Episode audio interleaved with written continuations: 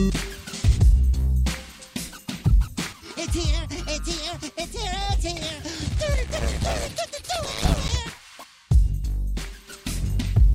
Boba de baba, boba baby, boba baba baby baba. What the hell's going on out here? Everybody on? Good, great, grand, wonderful. Hey, everybody, welcome to Scrap City Sports, your favorite place for all things Chicago sports. We're nice to be back. Uh, I am Josh, along here with Carmen, Christopher, and Fish. Coming in, uh, going to be talking uh, all about uh, Cubs today and and what happened with them in the playoffs. We'll be talking some Bears as they got a bye week this week, and we're going to be talking about the Bulls getting ready to start their uh, their season off. Uh, but we're talking about the Cubs. Um, with that, uh, it was one thing I actually we were texting, uh, and I sent it and I said, "Why is there a guy at the what game was it? Was it the it was Every- the Cubs- every single well, game. He's, basically at every big, It was the, it was the it was the Cubs Cardinals series, wasn't it? And I said, "Why is there a guy in a Marlins jersey sitting behind home plate?" and Carmen texted back and said, "It's just some guy that's at every single game." And so we looked into that. Um, Christopher, what was Apparently, his name is Laurence Leavy or Levy. Not sure the exact pronunciation, but um, this guy has been going to every major baseball game for the last.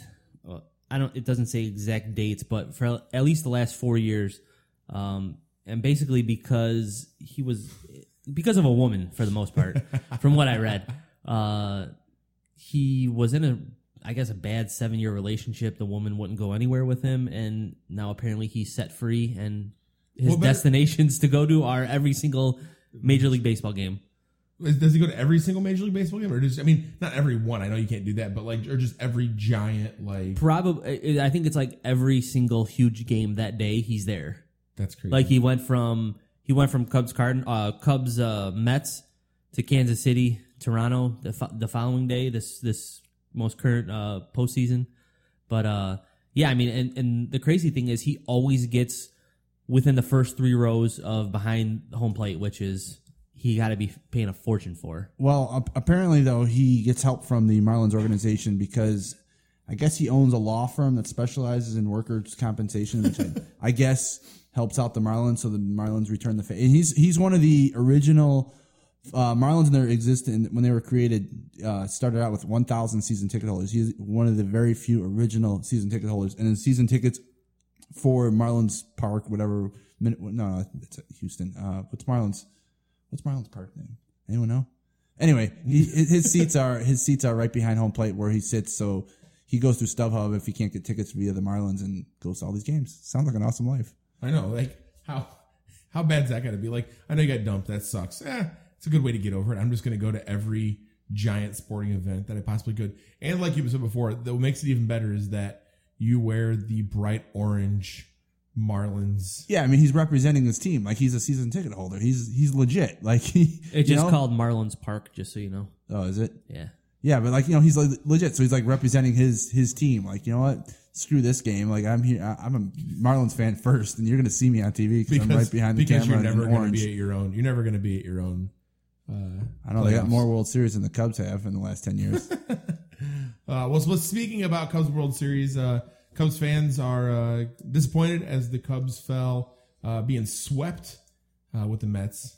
Um, Swept right out of the playoffs. That was swept, yeah. It that was, was it was not pretty. that was not good. No. Not good at all. well, we have we have we have somebody here that is an expert on this. Uh, we uh, haven't had him here for a while, but uh, we have fish in the house today. Down in the meadow three fishies and a mama fishy too. Swim. Said the mama fishy. Swim if you can. And they swam and they swam all over the Fish are friends, not food. Hey, Mr. Grumpy Gills. We have uh, yeah. So fish, tell us. Will you tell us what uh, what happened with the Cubs? What what do you think? I mean, what is your your take on what happened with the Cubs in the Mets series? Uh, they fell. They came and played the best team. I thought the Mets were the best team on the field. You think the best team in the playoffs or just the best team in that series? The best team in the series. Right. Okay. And yeah, it's just it. It was what what was kind of astonishing me the whole Cubs playoff run was the fact that they were relying so heavily on home runs, which it wasn't typical of the Cubs all year. Granted, I didn't follow them as closely as as as, as a lot of people and probably as Fish, but uh, I know they aren't. You know, they, they yeah. You got Kris Bryant, you have Anthony Rizzo. Um, you could even throw Schwarber. in there too, even though his his numbers aren't as good because he didn't play a full season. But uh, they do have some power hitters, but they're not they're not a power hitting team. They're not the White Sox from you know two years ago when all they would do was hit home runs. That's the only way they could get you know runs across the plate. But it just kind of was surprising to me to see them rely so heavily on the home run as opposed to what most National League teams do, and you know Small ball. baseball purists like is small ball manufacturing runs and. Uh, They did a really good job of that in the Cub in the Cardinal series. I mean, and then and then it seemed Well, the, don't, they did a good job of it in the game too, but then they went back to their home run swinging ways. Well, I think yeah, this also has a part to do. Uh, has a little bit part of uh, being at Wrigley Field. You know, since it's a little bit more hitter friendly ballpark, um, that probably coincides with their home runs. But because I think out of the, f- I, I thought I thought I saw the stat that fourteen or uh, thirteen out of the fourteen runs scored against the Cardinals at Wrigley Field were were off of home runs. They hit ten home runs in that series. So yeah, it was. I mean, it's pretty. It's a pretty high number considering the series only went what four games, mm-hmm. four games, right? Four out of a five game series. So, um, you know, it just you would have thought, you know, you would have thought the Cubs and and and Joe Maddon being who he is, a you know, very crafty manager, one who's able to, you know, manufacture and get base runners in position to score. Um, would have been a little bit more creative, you know, getting, getting guys across the plate, home plate. So that was a little disappointing for me. Um, watching that series and watching, you know, the Cubs basically just being manhandled by Mets pitching staff for the most part. I mean, they they didn't look the Cubs didn't look like they were in control at all the whole entire series. Well, in that series, in the first inning or any first of an inning, any start of an inning, they've never let off. They were 0 for 25. Yeah, and I think it wasn't until Game Four where when Soler, I think it was like in the sixth or seventh inning, got a leadoff single, or mm-hmm. I think it was a maybe a single or a double, but you know it's too little, too late. do you do you give the so do you give the Cubs the blame on that, or do you give the Mets the the props on that for for their pitching and their mm-hmm. hitting? I mean, Met, Mets starting pitching is really good. I mean, they're they're Matt Harvey pitched well. Syndergaard, I think, is Noah Syndergaard. Noah pitched well. Syndergaard, yeah, I mean, and then the guy with the hair, the Grom, I guess, he, he pitched really well too. Jacob so, deGrom. Yeah. Uh, who was the, the guy who started Game Five? Which was the guy I thought that the the I don't know his name, the starting pitcher for the Mets. Game four, you mean? Game four. Oh, sorry, Game, Four. Uh, Matz. Matz. I thought that of anybody, that was the guy that the Cubs could have taken advantage of. You know, uh, taking the mound for a game, especially since it was at Wrigley. It was an elimination game. You know, and the Cubs had their whole season to play for in this one game, and, and a guy that really didn't have any even major league experience, let alone postseason experience. You know, take the mound.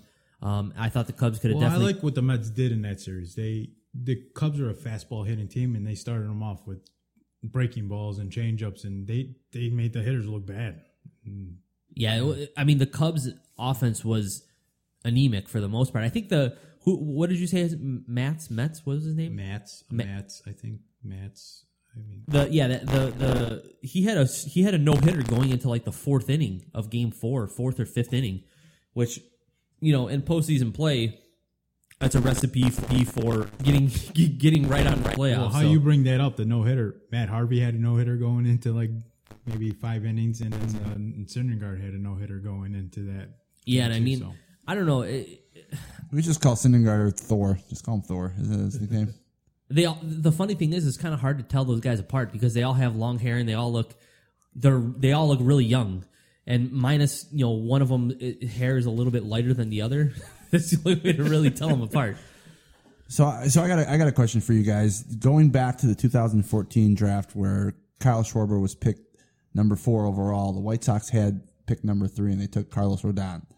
Fast forward now to today, who would you rather have on your team, Carlos Rodon or Kyle Schwarber? well if you if you look at it in, in my opinion the team should have been flip-flopped because what the Sox need is some bats and the Cubs need some pitching so So you're saying you'd rather have Schwarber at this point than Well, as a Sox fan, I'd rather have Schwarber. Obviously, I mean, he had, for the most part, he had the best playoffs for a Cubs player that you could have had. I mean, statistically wise, And defensively he didn't was play the brutal. whole. He didn't play the whole year, and he had 16 home runs, and he batted over 300. and the the the Sox, like the Cubs, need a catcher catcher as well, which is his natural position, right, Mm-hmm. Fish? yeah, So, I mean, granted, I wouldn't stick him out in right field or left field, field wherever they had him at. Uh, uh, it was, I mean, and that four in that game four, well, how many how many errors did he have? Two, two.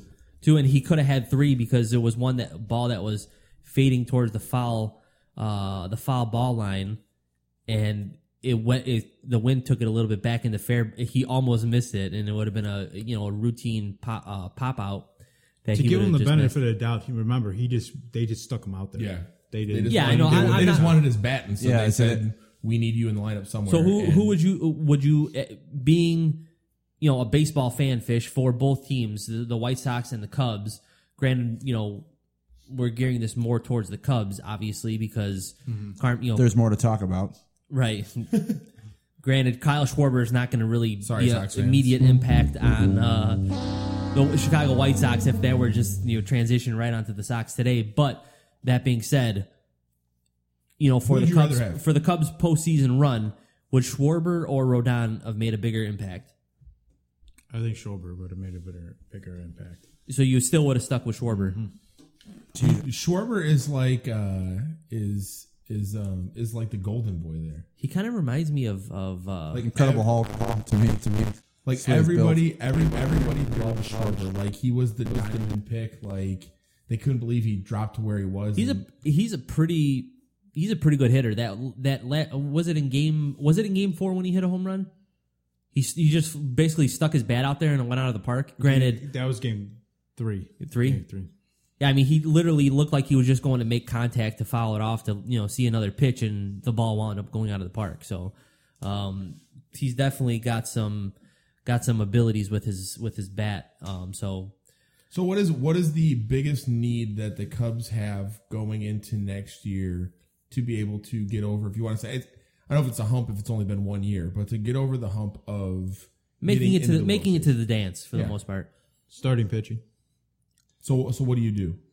You, I, um, I what have I read? There, there's a couple free agents out there that they would want to go after. Jordan Zimmermann of Nationals and uh, David, David Price. But after watching David Price in this playoffs, I don't know if they should go after. him. yeah, but you know you got to for the most part, Price.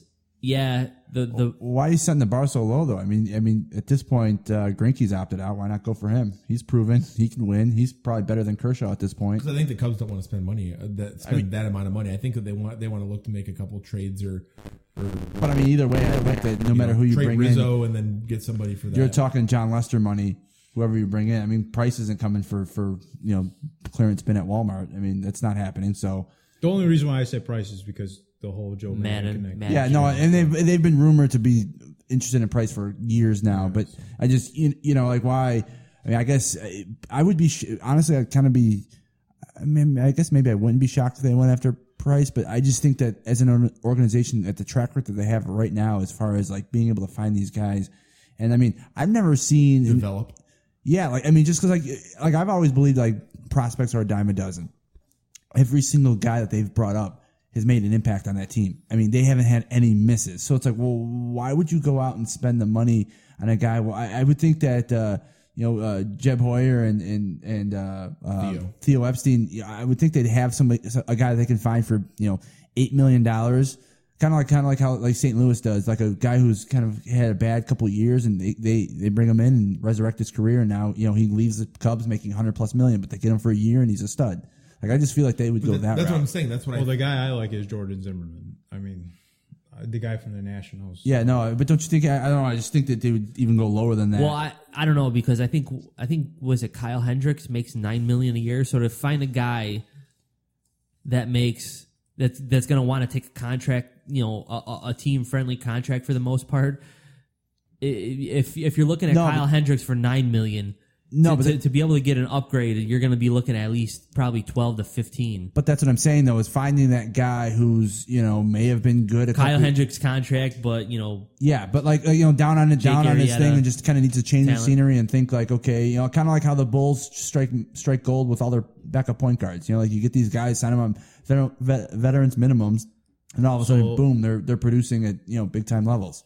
A guy like Samardzija, probably. Yeah, but Samardzija's Samardzija is going to be a hundred million dollars. I mean, that's that's no doubt. I mean, I, I'm See, thinking that's like that's the problem. I'm thinking though. like a and, third and or plus, fourth. and, pl- and plus, not being, you know, being um, watching Samardzija since I didn't really. I mean, granted, saw him a couple times pitching for the Cubs, but predominantly seeing him pitch for the White Sox.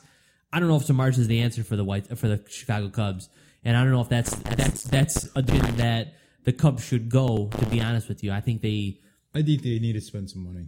I, I think they will. I think they. I, I think they. Will. I think it's pretty apparent that they need to. Mm-hmm. I mean, as much as Josh wants to disagree with that, you know, the Cubs are a huge, probably probably the biggest, if not maybe second biggest, behind the Yankees, Yeah, Yankees. franchise in, in in the majors. So you know, for them to shy away from spending money is kind of stupid, in my opinion, because well, they have. they the have the backing. they- They've they haven't won in 107 years, and they still sell out the stadium.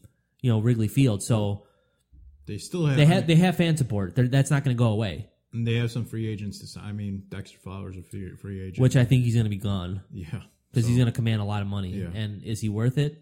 probably. Not. If you look if you look at the Pittsburgh game and the St. Louis series, I would say yeah, he's worth it. But, then- he kind of fell like the rest of the team fell apart in the Yeah, Mets that's, series. that's the thing is that you. Can, I don't know if you can. Well, he he had a good he had a good uh ga- I think it was first two games in the St. Louis series and then he started tailing off. So um but yeah, is he is he going to be worth the money that he's commanding cuz but baseball Cubs have guys they could trade to go get. Uh, Well, they have they, uh, is Austin Jackson still under? Well, that- well, no, he's a free agent. Here's the thing that we're all everyone's forgetting on this panel is the fact that there is no salary cap in baseball. Mm-hmm. You don't have to get rid of anybody to get. You can. They can go right now and get, get Zack Greinke, and it doesn't mean a thing to them other than the fact they have a higher payroll.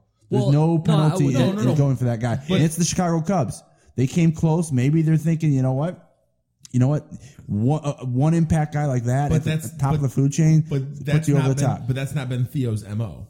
That has not They- been his they, mo. they, His, they paid the most amount of money from uh, Lester that last year. no, I understand, but that hasn't been his mo to just be the be the Yankees. yeah, but he might. He might. He, he might do that now because look at what they did. Yeah, I mean it, that could be know, the he- difference in a World Series and built, going out. He built the Red Sox that he that they took the, the the way that he's doing it now, and he didn't go out and spend big money on everybody. I mean, there was there were some big names. I'm not Le- saying there Theo weren't. Epstein, check his last couple years in Boston. They were he made some really bad signings, like really bad. That's why they're really really not good now. Is because of Theo Epstein. Would you would, I mean, so if they did, if they did go out and get Greinke, they would be the best team in the national. Yeah, I mean, I'm not saying that's what they're going to do. I'm just saying. I mean, there's there's nothing stopping them from doing that. What else besides starting pitching do they need? Do they have a weakness in in their, you know, in in in their in their uh, batting order?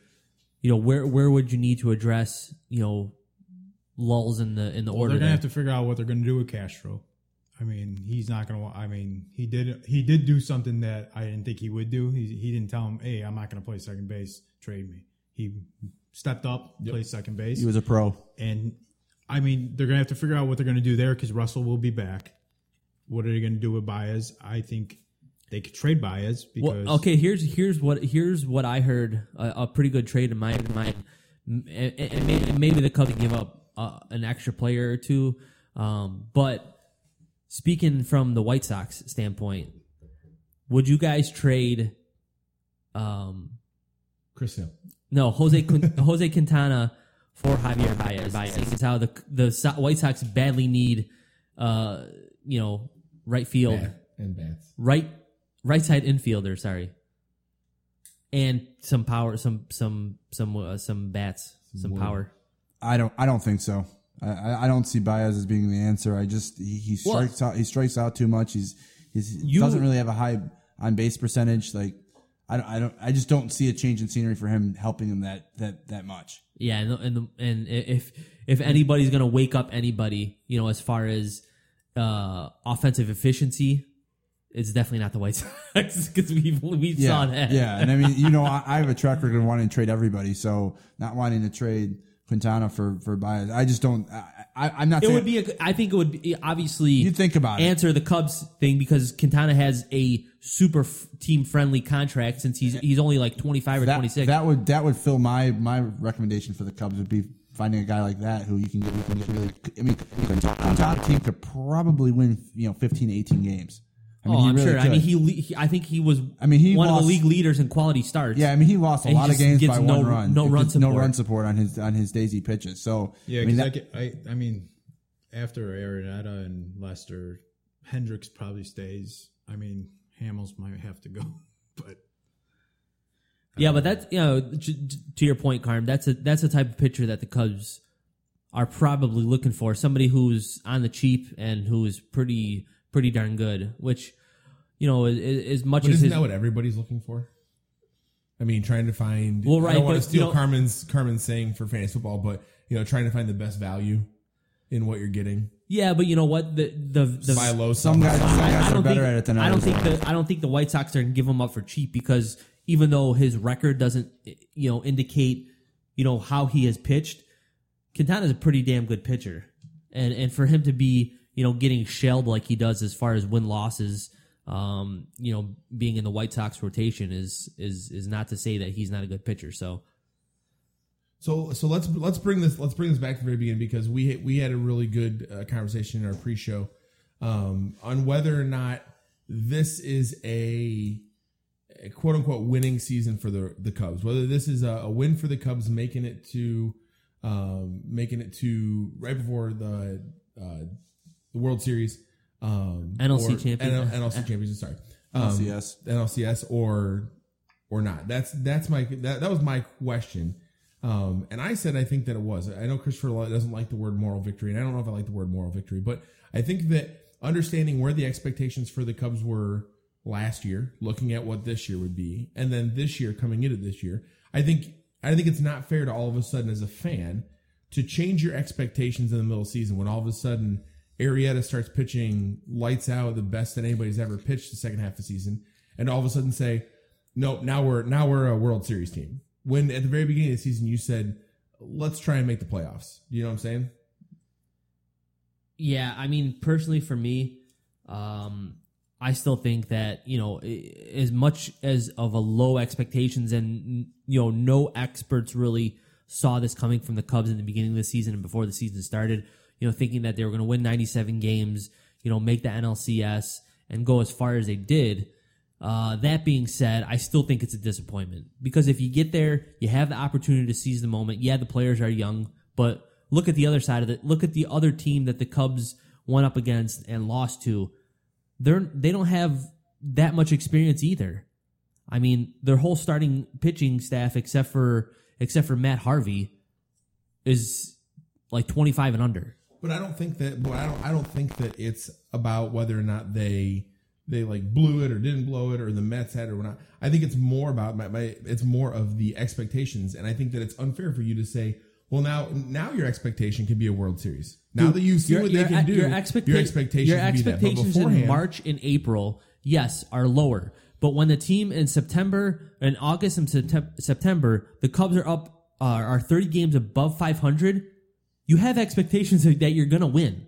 I understand, but see, I don't, I don't agree with that because I don't think that as a fan that you can all of a sudden just change your expectations of something in in the middle of the in the middle of the season. You have expectations, and they go. And you So I disagree. what I disagree with that, and here, here's my case in point for that. Like going going to the Chicago Bulls last year. Okay, going into that Cleveland series, everybody believed that they should have pitched Cleveland because all they had really had was LeBron James. Correct? They lost.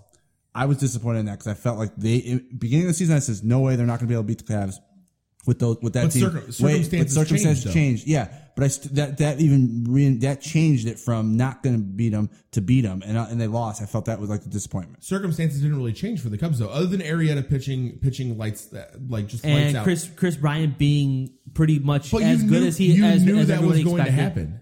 Anthony Rizzo being as good as expected, Jorge Soler being probably better than expected. Even though I, you know, I know I think Fish was the one who would say that probably Soler would have a better season than Kris Bryant. Which, granted, Injury, Stati- injuries played. statistically, yeah, statistically that's not the case. But I think Soler had a lot better postseason than than uh, than Kris Bryant. If you you know you go statistically sta- um if you look at the standpoint of statistics only, but you're in the NLCS, you have in regards probably one of the Cy Young finalists on your in your rotation, and another one who has got to the to the top of the mountain and lifted the trophy in your rotation against three, for the most part, young kids. No, I I see. You the- got to the see, dance there's and you a- didn't you didn't you didn't do it. You didn't, you didn't you didn't finish what you came there for. I, com- I completely agree, but I'm saying that your expectation of that it's it's not a failed season because of that. It's not a, it's not a fail of the season because you did not expect or plan or have any thought of getting there, and so now it's it's a building process. All of a sudden, just say, "Hey, let's get to the mountain." Ready, set, jump, and get there in one failed one failed jump. You have to be able to make your way up, and slowly but surely you did, they've done that. You did for our MLB uh, uh, uh, preview show. You did the NL East, correct? And you, out of anybody, you picked the Washington Nationals, who had a completely terrible year. Yeah. they were picked to be the best team in the majors. Yes. and they fell apart. Yes. and look who's there. The Mets. They had low expectations, and they're in the World Series. So Understand, but that does not mean that if they would have lost it, that would have been a bust of the season for them. It would have been a busted of a season because they gave up guys to get guys to get to get to the dance. But, okay, so they, they look, got though, they went they- out and got Yoenis Cespedes. Did the Cubs do that? No, they No, didn't go the out and get anybody. That's the thing. So therefore, it's not a bust of a season because the the Cubs didn't say we're making the push now. We're doing Well, this. that- Well, they, Wait, they wait, kind of did though. wait, they kind of did. wait, well, no. they, no, I, I'm sorry. To go against you, they made their push, but Rizzo did say they were gonna go. That was before the season Yeah, even that was- started, right? yeah. We had we had that discussion earlier too, as well, saying that I liked his not I, I don't know if he would say his his cockiness, but his his his confidence. Brashness. Yeah, his con- I mean, him and Maddon, Rizzo and Maddon, both before the season even started, said that we're not playing to to to, to just make progress. We're playing to win the World Series. So you know, I applauded his their confidence and and their ability and their their confidence in themselves to to to to make it there. but I still struggle with the fact that you would say that this is this is a this this wasn't a I don't want to say positive season. However you want to say it. this was. It, uh, it- it's not like they lost in Game Seven, dude. They got swept out and they looked terrible. I mean, you got to look at it this way. They they really just they won the the the uh, base, baseball NLDS, divisional. yeah. No, baseball divisional series. They you don't don't even really count that they made the NLCS because they didn't win a game. It- yeah, they got. I mean, it's like they never showed up. So I mean, what? They never they, they never even But they went they, from- they what did never they- led the series at all. At one, not even I mean, it one wasn't point. even of- what, competitive. what did they do last year? how many games they won? Like seventy, something like that. sixty-eight. Okay, sixty some games last year, and now all of a sudden Nearly hundred. they're nearly hundred. I mean, h- how can you say that this is a this is a bust of a season? Yeah, but they. I if mean, not saying going, Because in base- going, in- going back to the the playoff series against the Mets, they did not lead, and like you said, they didn't lead at all in that series. I mean, it's disappointing. No, that, that's that, that series is disappointing, but the overall season, the body of work that they have, that doesn't mean that it's disappointing. Well, the well, body if of work that if you, show. If you had a conference with Maddon, and you asked him the same question. Did you have a good? He would probably say no. No, he would say that they had a great season. They had a terrible outing, but he you would he would not put down the entire season just because. The bright spot of the Cubs. Well, he's not going to tell. He's not going to tell that. Oh yeah, we had a you know it was disappointing. Uh-huh. He's not going to say that. He's not going to say there was a disappointing season. Look at all the stuff that the Cubs have done now. Because look at Cubs. Cubs fans are like the future is the brightest you could ever possibly see right now. Which now. is true. Well, and the- so therefore that's why this season was great. It was the it was the great. You know, some people would say the great arising of a giant, the great awakening. I of just a giant. I just look at it. I just personally I just look at it as a freebie year because I mean I think we all had expectations that they'd be probably be good, but they'd fall a little bit short of the playoffs. Well, you know what? They were better than we expected, and they made the playoffs. And they beat the Pirates, and that and was beat that, the Cardinals. That was the first year of this whole you know say five to six year run of the Cubs. That was the first year, and nobody expected them to make the playoffs, and they did. So that therefore it's like a, kind of like a free year where you know they're going to be. I mean, how bad do you really feel from them? You know they're going to be back next year. They know you're going to be back. In the, I mean, following, uh, I mean, barring a major injury, the Cubs are going to be competitive for a long time. And that's the thing is that if you're a year ahead of schedule, great. Like it's just it's just extra everything. It's it's not a loss of a season. Yeah, but now look- next year they're going to have World Series Now- yeah, expectations. now, so so, next are- so next year if they don't make it back or, or get to the World Series, that's a, that's a letdown. Well, if they don't now- make the playoffs next year. if they don't year, make the playoffs at all, that's a I mean- letdown. But if they don't make Are the they- World Series, Listen, that's a letdown. They were in third place in their division. They won 97 games. If they win 95 games next year, they're not even in the play, not even in the playing game. So look at that. I mean, they have to win. how, depending on how everybody. Well, I think their does. goal next year is to win the division. Yeah. But But look, see, what was it's their St. goal St. this Louis, year? St. Louis. This was the best year to play St. Louis because this is this they looked the worst 100 win team. Yeah, I'd say that looked you've like the ever worst seen in 100 the win team. in, in the playoffs If you- because you know they had they had they were they had Well, Molina was hurt. Molina was hurt. Holliday was still trying to come back. Um, Wainwright still wasn't healthy. they didn't even have their st- they didn't even have their starting first baseman. If you was, if you go out and you say I'm going to run a mile and my goal is to run an eight minute mile, let's just say, all right, I know it's kind of it's, it's not fast, not slow, just kind of know an eight minute mile, and you why are you making fun of me? No, you, you're slow? no, your Your comparisons Your are comparisons are bad. No, but I'm saying your, No, no, your want- I know where goal, this one's going. your goal is to run an eight minute mile, Okay. and you beat it by 30 seconds. Is it a disappointment because you didn't beat the world record of five minute five minute mile? No, it's not. It's still it's yeah, it's but, yeah, but you're not competing against anybody, right? yeah, but you're competing- yeah, you are. Yes, you are the world record, quote unquote. You're- but I'm yeah, saying, you're competing just because you time. didn't all of a sudden get the greatest of greatest in there does not mean that it's all of a sudden it's it's it's better than what it was. Yeah, but you know what? And you're taking a step That- forward. That that was on your first run. On your last run this after was you their trained. first run. No, th- this La- wasn't their their first run. Their La- first run was in June and July when they were No. they had low expectations. No. After you win after you win 97 games and you're 30 plus games over 500 and you don't get there, it's disappoint, disappointing. The whole season, and so therefore your first run would be what last season when they No, won your- 60 your fir- games? your first this run- is their your- first run at the playoffs. Their first run is i- if they would have got knocked out in the playing game by Pittsburgh. Then you say, okay, the season was great. We got there. Now next season we're going to get over the hump. They had a chance to go to the dance. They were one of four teams in the majors to be able to have a chance to win a trophy, and they didn't do it. You're telling me it's a bigger letdown because they went further than it is that if they Yes. would have lost But- earlier. But here, here, here, Josh. so here- here's the thing, though: is going into the going into that series, who was the hotter team? Who was the team that was supposed to win? The Cubs. That no, The Cubs. Everybody that had was, The no, Cubs. That Every- was a 50-50 shot. No, There the, No, the no, no, Cubs. no, no. If you listen to any any any any major sports analysis, it was a 50-50 shot. With the with the Mets pitching and with the way that they were hitting, it was a 50-50 shot. Everybody said that if you can get two if you can get two wins, if you can get a win from Lester or Arrieta, or you can get even one of those, if you can get an Arrieta win, you have a chance to bring it back home and with Wrigley and with the bats you have, you have a chance to be able to do that. And they just blew it. I'm I do not disagree that the Cubs just crapped it down their leg. Yeah, But what I'm disagreeing with is that it's not a loss of a season. I think yeah, I think it was a good season for the Cubs. I, I, I do. I mean, I think, like I said, nobody expected it, and you know all that. But yeah, I, I, I just think they fell flat on. Uh, they fell flat against the Mets, and that cost that cost them a shot. I mean, because they had a legitimate shot at a World Series this year, and they, they kind of they kind of you know let that fall out of their hands, basically. Yeah, and and, and I said, you know, I, I I think I was having the discussion with Fish maybe that if the Cubs were able to get past Pittsburgh in the playing game, they had a legitimate shot of going to the World Series, and they did. They had they they they just ran into a better team in the Mets. I mean, there's nothing you could do about it. I mean, the, I, yeah, I mean, I mean the Mets. The Mets beat them. They beat them. They beat them kind of like break down the innings. They beat them in the first couple innings, and then after that, The Cubs couldn't come there was no coming back. There was no coming back. Yeah. But the Cubs bull. The bright spot was the Cubs bullpen was good. It was mm-hmm. good after Cubs- starting pitching came out. Even And even Cubs even starting pitching wasn't even the bad. so the starting pitching wasn't terrible. I mean, to give up yeah three four runs, you're you're it just goes to say how good the Mets pitching was because it was able to shut down for the most part uh, a, a pretty pretty potent lineup that the Chicago Cubs have. So Yeah, so we get a we get to uh, look forward to uh, an off season of Cubs and, and Sox baseball, and then we get to look forward uh, next year. But we'll uh, keep you updated with all the off season stuff. So make sure you follow us on Facebook and on Twitter at Scrap City Sports um, and at ScrapCitySports.com. Uh, our Twitter uh, is just blowing up, um, so make sure that you get on there and follow us on there and see uh, what's going on. But we get to go right now into a segment that we like to call um, "Kick in the Head."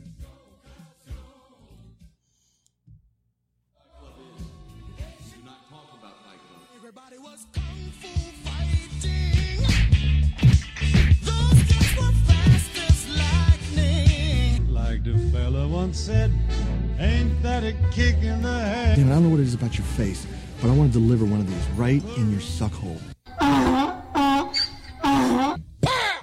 Um, Kick in the head is the opportunity where we all get a chance to, uh, in in our own imagination world, kick somebody in the head that we think has just uh, been boneheaded and dumb and stupid or whatever it is. Sometimes it's in sports, sometimes it's not. Um, and so we get a chance to kind of vent out our frustrations and and be angry at somebody for 30 seconds. So I don't know who has kick in the head first. Um, y'all I'll go first. All right. Uh, I, I want to take this time to kick in the head the Fox broadcasting for last night's game six between the Kansas City Royals and the Toronto Blue Jays. The Fox broadcast decided to put up a uh, CG of announcing that game one of the World Series against the Mets and Royals was going to take place at 7 p.m. when the game was not over. It was the seventh inning. And that was the same inning that the Blue Jays decided to come back in the game and tie it. So it would have been really bad if they would have lost that game. And Fox had broadcasted the fact that. It Well, that's just that's Mets just like the uh that's just like the Houston was it Houston mayor oh the mayor that tweeted out you know congratulations to the Houston Astros for winning and going to the ALCS and when they had lost and Who, who was it that Toronto made- won. Well, that's like uh, that's like kids in. They always make the joke the kids in Africa get a whole bunch of whoever uh, Yeah, the championship t-shirts. t-shirts of the team that never won. So yeah, it's just yeah, I just thought that was you know how would not do it? Do it yeah, publicly especially over for national especially for, television. Yeah, Fox, which you know nationally nationally syndicated. Yeah, so I for think- that, my, my kick in the head.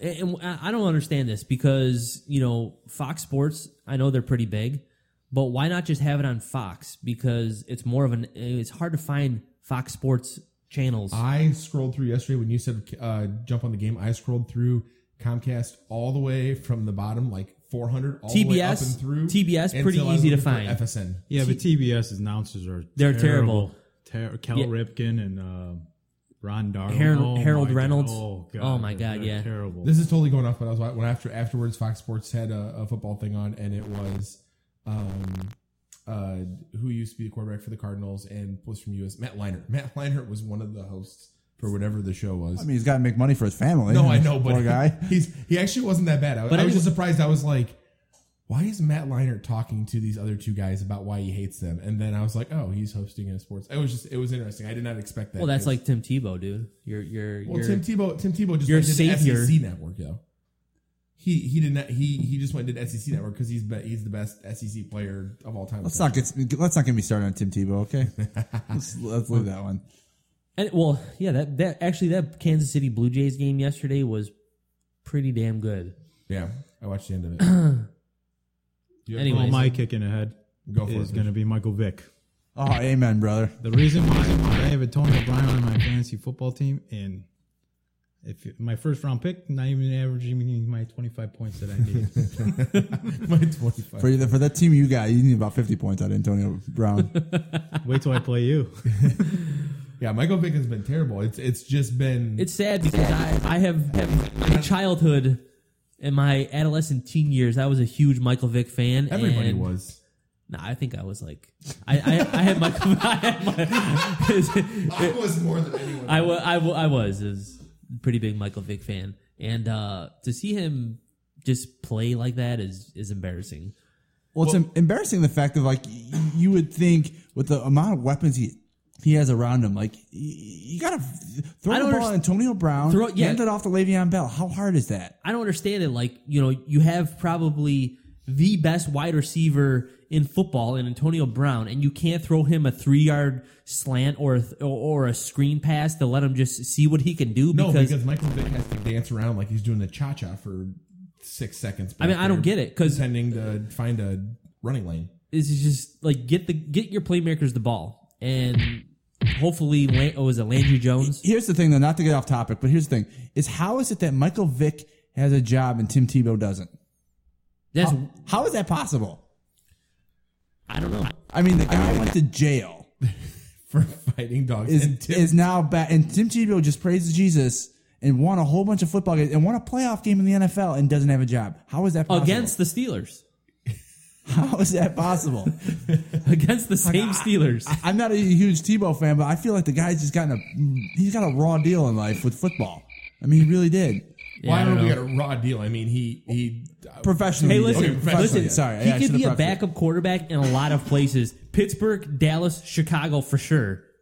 I would take Tim Tebow over whoever they have. Yeah, but you wonder though if, if just having Tebow on your roster like that is just going to cause a, a frenzy of. No, because or You, the he- Browns have Johnny Manziel on well, theirs. well, well, Yeah, yeah, but I what really- he would be a good where he would be a good quarter uh backup quarterback is is it no is a team that does that has a quarterback that is never going to leave the lineup unless he's hurt. San Tom Diego. Brady. they, they tried San that. Diego. They tried that. Tom Brady in New England. They tried oh, that. They The tried that. Yeah, cut him. yeah. That's how I was surprised. I'm like, well, if anyone's going to be able to figure out how to do how to do uh, Tim Tim, Tebow. Tebow. right, it's going to be In Bill all honesty, Belichick, Tim, Tim. Tebow Tim Tebow would be the the tamer version of Gronk if they put him at tight end. I think he'd be good. I, San I mean- Diego. San Diego, Diego. Yep, you could do that. I mean, Let him be, go be back to play- Denver. was was he on, ever on the Raiders? No, that would be that would be that would be That would be bad. That would be bad. Why? Why? That would be terrible. Because David Carr's Ti- not established enough. Gr- granted, Not David Carr. Yeah, David Carr. Derek, Derek Carr. Carr. Keep David getting Carr was messed his up. brother. Yeah, I keep getting messed from up. Houston. That was Number terrible. draft He pick, was that was terrible. terrible. He got hit a lot though. so And, and yeah. just to just to re-utter this, Everybody in I don't know if I- Houston gets hit a lot. Oakland Raider fans are jerks.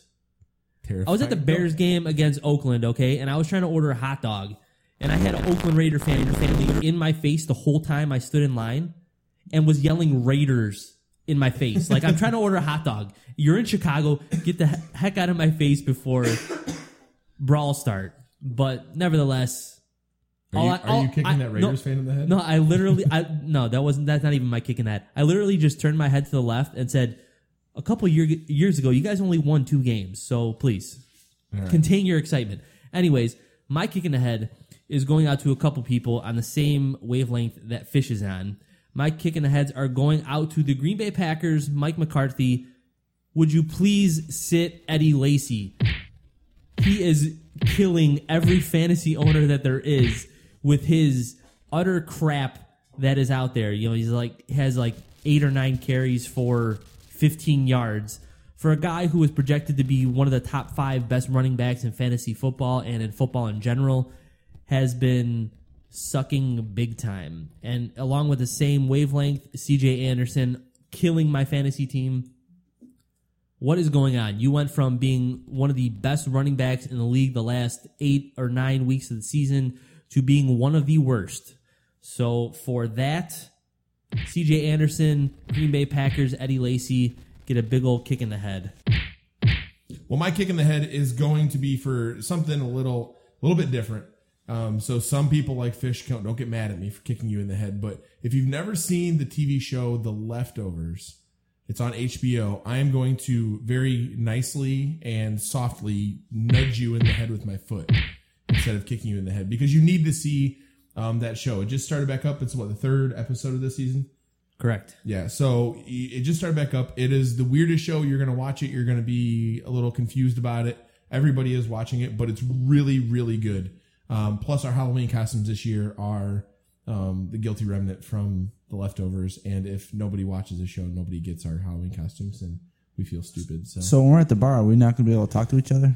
we have notepads, and I have I have notepads and sharpies to have us communicate. So Sweet. I know I feel like that would just be that's going to be a good. I, deal. I'm pretty sure that we are going to be the only five or six people, whatever it is, that Any ever idea? had seen this show. So Yeah, I'm people are just going Gotta to be- think like, what It's a bunch of weird What I- people that come to zombie stuff. They have to have seen that show before. Does it really Unless they matter? can't Does it afford- really matter though? I mean, it really doesn't. We, we just kind of beat our own drum for that thing anyway. so We should have won. What was it? Two. I know this is going off again, but we should have won. What? Two? Was that two years ago? Yes. yeah, With Ghostbusters should have won. Yeah, and it was just some girl with big boobs and a zipper zombie face, or whatever it was. And then last year, didn't the person that won wasn't even dressed up? They just had a broken Yeah, they had ankle. a, they had a, a they were on crutches. Yeah, they just they just got hurt. So that means that we're getting into some Bears talk. That means that we uh, are heading into the old NFL season. We're on a bye week right now with the Bears. Uh, Bears got a week off, uh, going in uh, two and four, correct? Two Yes, and four, correct. Um, just dropping a, uh, a That's why heartbreaking loss. That's why that Detroit loss was pretty important. They Yeah. could have been going into the bye at a 500 record at three, and three, Yeah, Man, three wins in people a would have row. been pretty happy with that. and That's talking instead about they low got expectations. and ex, in, instead they got jobbed on a couple huge, huge calls. Oh, yeah. No, I, I completely For one, agree. the Golden Tate one was probably the worst. That was the most ridiculous call I've ever seen in my life. I don't understand. if They they're going to go figure from, it out, NFL. if they're going to It's a go from a not. huge controversy in the last NFC Championship game, was it NFC? Cha- yeah, right. No, no, no, no. Never mind. Uh, No, the last game, Dallas, Green series. Bay divisional game, um, with the Dez Bryant catch, no catch. If anything, yeah, we screwed up this. But anyways, if anything, Dez Bryant should have been a touchdown. Yep. Golden Tate should not have been a touchdown. Megatron should have been a touchdown. Megatron should have ago. been a My, touchdown. my question is though, is if that would have been Megatron, okay, and he would have gotten the touchdown, would that, wouldn't we have all? we would have been okay with okay, it. okay. okay. Well, Makeup call. it's against the same team that the original one happened with. It's yeah, it's it's a makeup call. Plus, I- I Calvin would- Johnson's a pretty likable guy. And plus, Calvin Johnson probably would have caught that and not got it knocked out of his hands. So Golden like we Tate, talked- you just want to punch him in his Yep. throat. Giant, like you, like you said, scumbag. There's a kick in the head right there. We just want to literally kick Golden Tate in the head. Yeah, he's he's he's been he's been one of those guys that everybody's hated since Seattle. He benefited from the from the I hated him from from Notre Dame. Yeah. somehow. from the I inter, don't know know, why. I did. what, what was the name of the catch or the play in Seattle against Green Bay in the opening week of the season? There was a replacement ref thing, right? Ref- was it? referee yeah, gate. was there a name for it? Refgate, Catchgate. I don't. Anyway. Crappy call gate. But he I don't know, benefited something on that. gate. He benefited on that s- bad of a call, and now he's benefiting again on a ter- even more terrible call. It's like If we're just going to rag on gonna Golden end? Tate, I, I I wanted to point out, and this is where I about But- lost it. And there was there's a flag thrown for a terrible call on, on defensive pass interference, and he stood there and put his arm out and pointed at the ground, and the the, the referee threw the flag right where his hand was pointing. I mean, and he literally just followed it up. Yeah, like he- he, he- he called the flag to himself, and I was like, I want I want a semi truck to just hit you right now, like. Oh, I was so unhappily angry. I got a I, don't que- want him to I got a die. I got a question like- for you guys. Now you know the end zone pylon. Yes. And you know where it sits on the field. Yes. out of bounds. It's out of bounds, right? But if you're going for a touchdown and you touch that pylon, any a part of the touch, uh, any part of the pylon, it's a touchdown. But the but the actual pylon is out of bounds. Well, the the front edge of the pylon, but it's just the edge. So so if they like tap the inside of it, it should be in bounds. But if you tap the outside of it, how is that a I think that I think it's because you have enough. You're you're in the air enough. That doesn't matter. I mean, you could you could hold the the ball outside of the goal line. yeah, over it. and but it could be out of bounds as long as it's past the goal line and it hasn't Wh- touched which is the also- ground there. Then then it's a touchdown. Well, It's just ridiculous rules in general. I mean, for for a running back to be able to get a handoff and then just literally stick the ball over and then get it knocked out is a touchdown. But you know, but a receiver has to have Main- ma- make a maintain football it move with a and football ma- and movement, make a- which which Golden Tate didn't do because he took he planted He didn't have the ball in the end zone. That was the thing. Was he wasn't he didn't establish himself as a runner outside of the end zone going into it. He caught the ball, bobbled it as he was going in the end zone, and then officially caught it in the end zone. But he was still a receiver. He hadn't made a football move in the end zone. And on that, we got to move on past that bad call. Ah, no, because because no. it's, it's pointless to argue about this.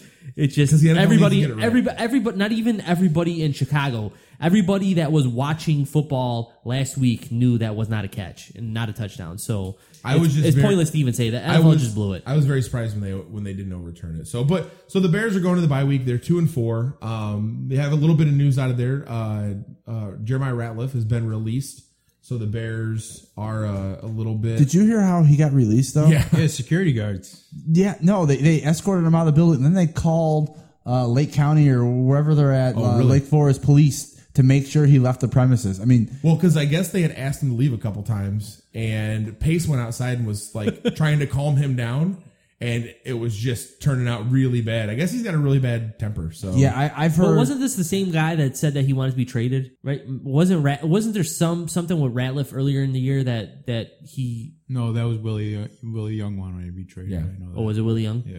yeah, no, My Rat, bad. and Ratliff's a good player. He's a good defensive, a good defensive player. and- yeah, when he was on the field, he was very productive for the Bears. So it's it's gonna be a it's gonna be a loss to them with an already struggling uh, defense. Um, Well, actually, which I leads would- us to I would say that probably the Bears defense is, in my opinion, one of the biggest surprises because you know from being a such a terrible defense under Marc Trestman and not many upgrades besides maybe Pernell McPhee, who has been He's been really good. he's been worth he's been worth the contract that That's you what know, I'm talking not about. Not that it was a big contract. That's what I'm talking about there, right there. That's value right there. But he's That been all over the place value. on defense, on special teams. The dude's been all over there, all uh, uh, all, all around How the are you field. not a GM already, Carmen? I don't know. Football would be really hard, but Come on, come on.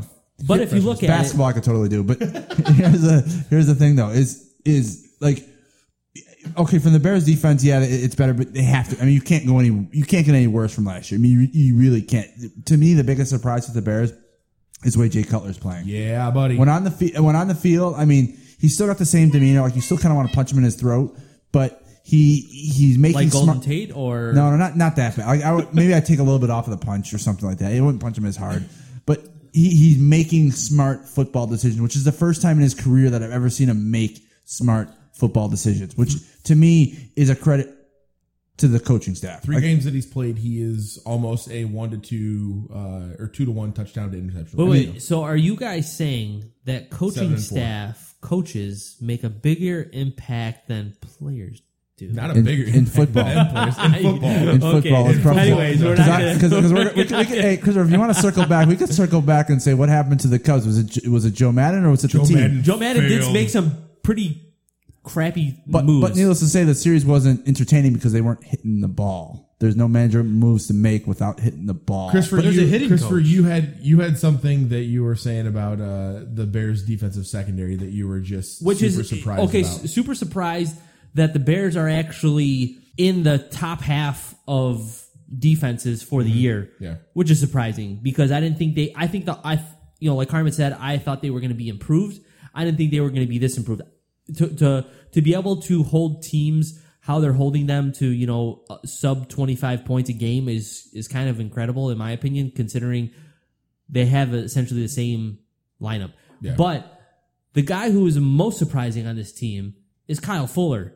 What happened to this dude? I mean, to be a first round pick and to go from having the the blazing start, which I was never a big, you know, let's jump on the Kyle Fuller. He's the next Peanut Tillman um, cornerback for the Bears uh, type fan, but he had a pretty remarkable start to the season last year. And you know, I know that he tailed off at the end of the season, but he ha- he was playing with a bunch of injuries, so you know, I kind of you know, gave him a little leeway as far as play went, but he has been he looks lost out there. He just looks brutal.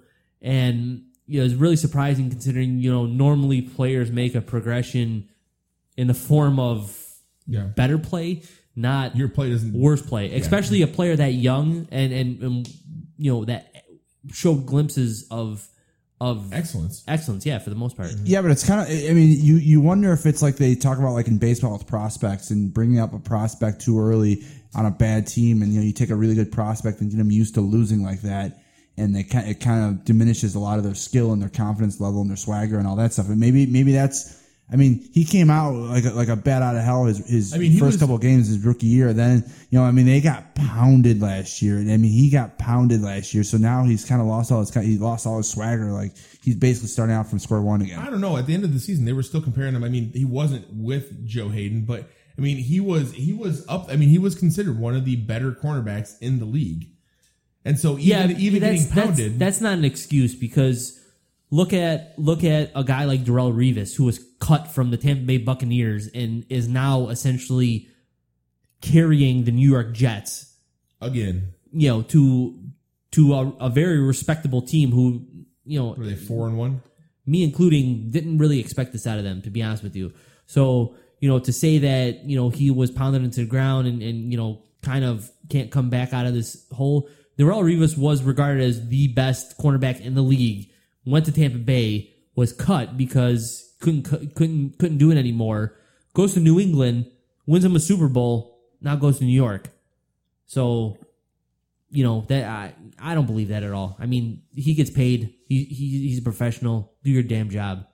Let's let, let us go to the other side of the ball because you you mentioned Jay Cutler. So Jay Cutler has been um, a, a, a surprise as far as positive this year. Uh, everybody last year was screaming for his head, um, and this year I think that he's really quieted some of that criticism down by being more efficient, he, uh, being able to uh, be less of a risk taker. Well, um, and I think part of that is the game plan. And, and we've also do You have Fox and Pace put in. we've also had a glimpse of what the other you know the other side of the grass here what what the other side of the the the, the coin is there with Jimmy Clausen. I mean, who else? who who legitimately? Who else are we gonna have? You know, Tim Tebow.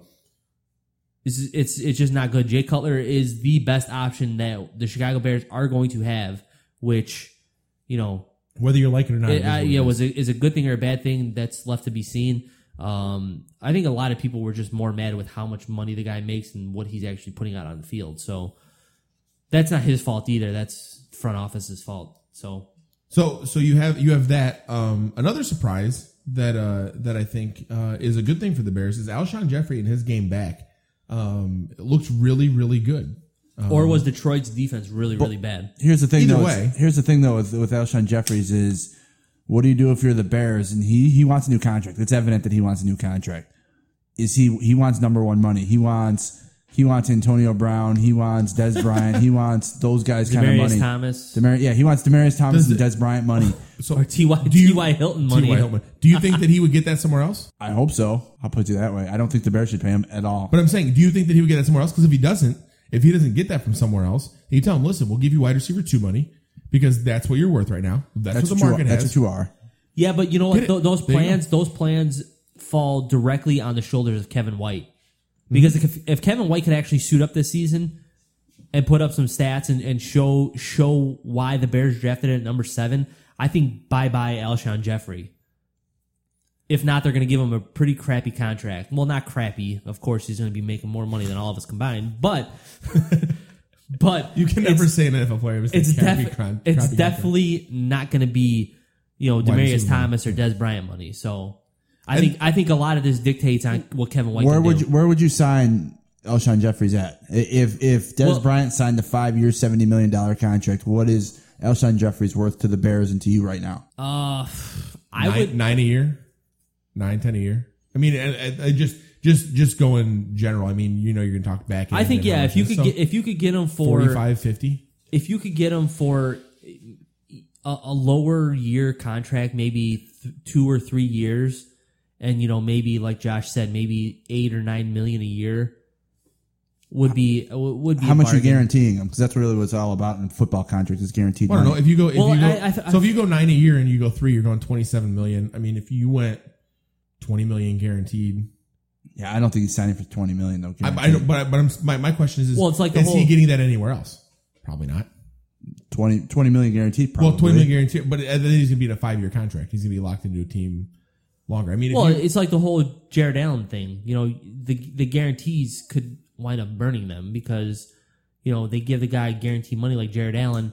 They gave him his his yearly contract this year or his year, yearly salary with this year was twelve mil and eleven of it was paid up front, and then you know the T, Carolina was on- only on the hook for a million bucks.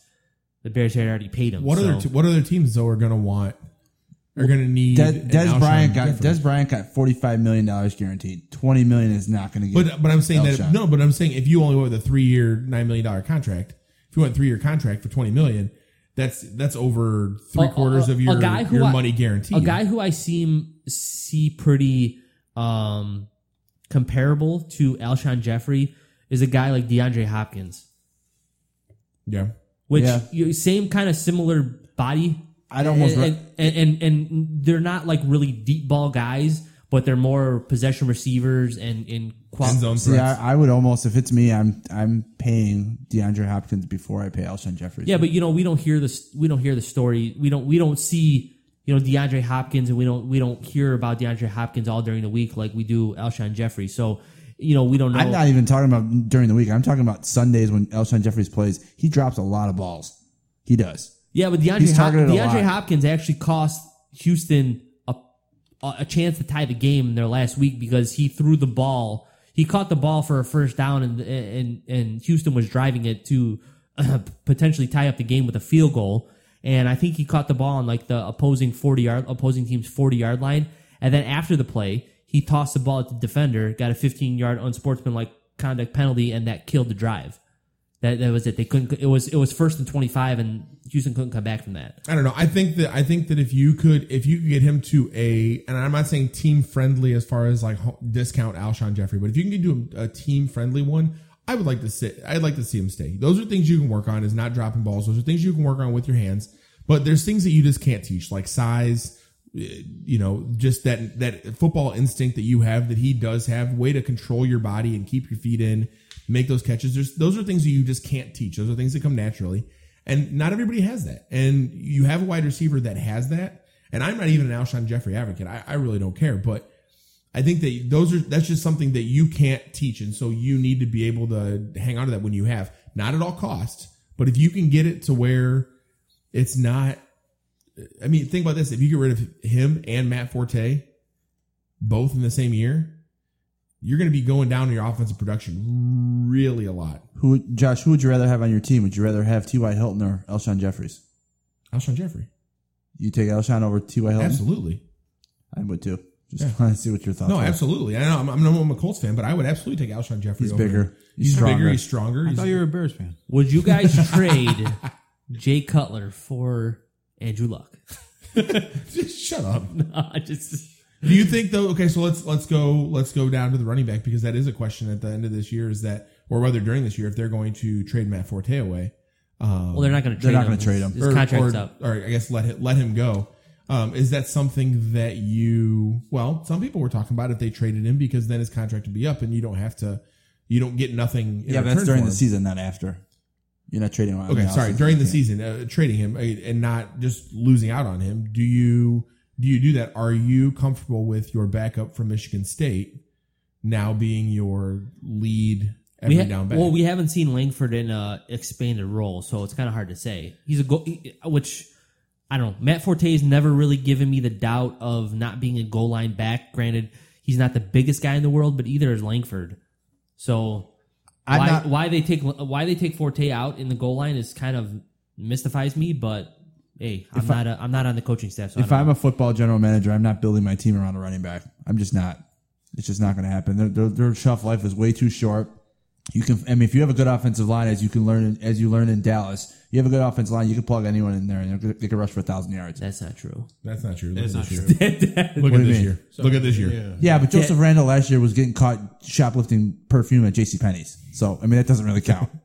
You just said plug anybody in there. well, I mean, You they, did, you of- did. of some- I mean, they, You know how many jokes we've made about I could run for a thousand yards behind it. I, I'm not saying I could, but No, It's so not that's it's not the- looking so good, seeing as Yeah. how they got three potential starting running backs: Darren McFadden, Joseph Randle, and now uh, uh, apparently Christine uh, Michael Christine. Yeah, but Christine yeah, Michael, but whatever his name is. that being that being said, in Dallas, I mean, you have no quarterback, you don't have your star receiver. That kind of hurts the running game because everybody knows you're going to run the ball. Well, I'm hoping so because I got Joseph Randle and I need him to produce. it all goes back to fantasy here, folks. If you listen, it always goes back to fantasy. And if you want to find out more about our fantasy stuff, uh, make sure to follow us on Facebook or on Twitter or uh, like us on Facebook. Follow us on Twitter at Scrap City Sports and scrapcitysports.com where you can see uh, my terrible, awful uh, fantasy team and everybody else's God awful. decently I played you this mediocre. week. I know. This is bad. I'm projected to score like Hey, 90. I've lost to I'm Roy, with though, you. so I'm not I'm with, say I'm anything. with you, Josh. My team's not that good either. Oh, that's I'm great. with you too, Fish. Your team is not that good either. Wait till we, I um, play you. Anyways, But we uh we want to move on real quick. We want to head to a uh, uh segment we like to call Bro versus Bro. Hey, brother. Hey, hey,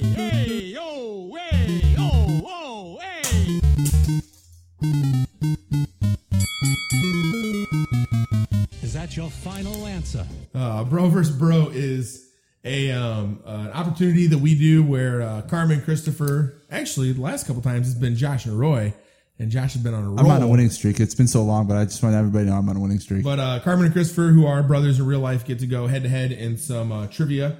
Um, wait, this is real life. this is real life. What is that? What is that guy? Uh, the the kid that had the uh, his his wisdom teeth taken out, and he was on anesthetic. And he's like, "Is this real life?" Back to your YouTube clips. Yeah. So, all right. So we um, Only guy I ever know to get banned from YouTube. Yeah. So we uh we're gonna be doing this. Um so here's how it works is that I'm gonna ask we have ten questions, one tiebreaker. Um Carmen and Christopher, uh if uh Carmen wants to answer, he's gonna say Carmen, if Chris wants to answer, he's gonna say Christopher. Um I'm gonna read the question. If they uh want to answer, they'll do that. If one doesn't finish, the other one can hear the rest of the question or get it repeated once to uh, be able to do that. And uh best out of 10 with a tiebreaker wins. We good to go? Rep. Okay, so here's what we got is um, with the Cubs having an epic meltdown against the Mets. Um, we're going to be talking all the questions today have to do with the worst uh, meltdowns, the worst fails um, in sports history. Oh, good sports, not just one. So one no sport. sports Okay, sports good. history, but just the worst, um, uh, like just meltdowns. All right, so here we go. Question number one: After starting the 2003 season with a perfect six and zero record and led by the Christopher. quarter, yes, Detroit Lions. incorrect, and led by the quarterback uh, wide receiver duo of Daunte Culpepper and Randy Moss, fans of this team thought the team was on its way to make the postseason without much trouble. That all changed. Yes, Minnesota Vikings. Correct. That was the 03 Minnesota Vikings. Um, question number two. Uh, this. Uh, sorry, I gotta find out where I'm at. Um, after finding themselves in first place for the majority of the season, this 1969 team dropped 17 of 25 in the month of September to fall out of first, watching the New York Mets overtake them and eventually go on to win the World Series. Carmen. Yes. Baltimore Orioles. Incorrect. Could you repeat the question? Um, after finding themselves in first place for the majority of the season, this 1969 team dropped 17 of 25 in the month of September to fall out of first, watching the New York Mets overtake them and eventually go on to win the World Series. well, now you know that. The Mets. The the Mets wound up winning, huh? Yes. Hurry up. Oh boy. The Montreal Expos. Incorrect. You know it? No. It's Cubbies. Oh, I should have known. There's a couple. He's 1969. All right. Um, 17 seconds was the matter of time in which this 2013 team saw their season Christopher. literally fall apart. Yes. Boston Bruins. Correct. Good one. It is one of the most. Uh, so this is number four, right? Number four. Um, it's one of the most well-known collapses in MLB history. As the 2007 this team, who were up seven games in the NL East with 17 to play, lost 12 of their final 17 to lose their grasp on the NL East. Carmen. Yes. New York Yankees. Incorrect. Can you repeat that again? One of the more well-known collapses in MLB history, as this 2017 uh, were up seven games in the NL East with 17 to play and lost 12 of their final 17 to lose their grasp on the NL East. the New York Mets. Correct. All right. Question. So after the last two questions had something to do with the NL East, I've been trying. The only team I know in the NL Wait, East right I- now. wait, is that was the- NL East too? Again? Yes. God, The that's New York wrong Mets are the- again. I'm- I'm I'm, thi- stuck on the AL East. Okay, go All right, ahead. here we go. Um, after falling behind at home uh, to this team by as many as 28 points, the second year player Andrew Luck orchestrated a comeback for the ages, stunning Christopher. this team. Yes, Kansas City Chiefs. correct. 45 to 44 in the end. 2013 Kansas City Chiefs. Um, let's see. While some of the fans remember the 1995 collapse of this ball club, who lost an 11.5 game lead by going 8 and 27 over their last 35 games, including two nine game losing streaks, um, with this team's collapse occurring just this past season, it's still very fresh in the minds of many. Some fans remember the 1995 collapse of this team, or no, sorry, of the California Angels, who lost an 11.5 game lead by going 8 and 27 over their last 35 games, including two nine game losing streaks. With this team's collapse occurring just last season, it's still very fresh in the minds of many. I'll keep going. As baseball's best team, 28 games over 500 and first place in the AL West on August 9th, this team seemed to have all the prizes- Christopher. Yes. Oakland Athletics. Correct. That was confusing. That's- that's- sorry, that- I apologize. I, I read the first part that was incorrect. I'm I'm sorry that I made That, that. that took me a confusing. second. All right. I'm having major brain farts of who else is in these teams' divisions here. All right, here we go. I can't even get the right league. number So, number that's is where I'm I, at. all right. Uh, what's the score right now? Four to one. Four to one. I think this this is for it right here. No, it can't be. Yes, because you had Oh, I have to you get it didn't right. Yeah, I have to get it right. What? How, uh, what question is this? Number seven. Yes. After leading the LA Lakers by as many as 15 points on- in the final period on the road, this team found themselves on the outside looking in, surrendering that margin to see the Lakers march on to the NBA Finals in 2000. Christopher. Yes. The Phoenix Suns. Incorrect. Repeat it. Uh, after leading the LA Lakers by as many as 15 points in the final period on the road, this team found themselves on the outside looking in, surrendering that margin to see the Lakers march on to the 2000 NBA Finals. Portland Trailblazers. Correct. All right. He's That was, back. that was a good one. That was a good one. That one took all my brain power. All right.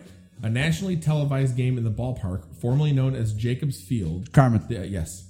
Uh, Cleveland Indians. Correct. No, incorrect. I'm sorry.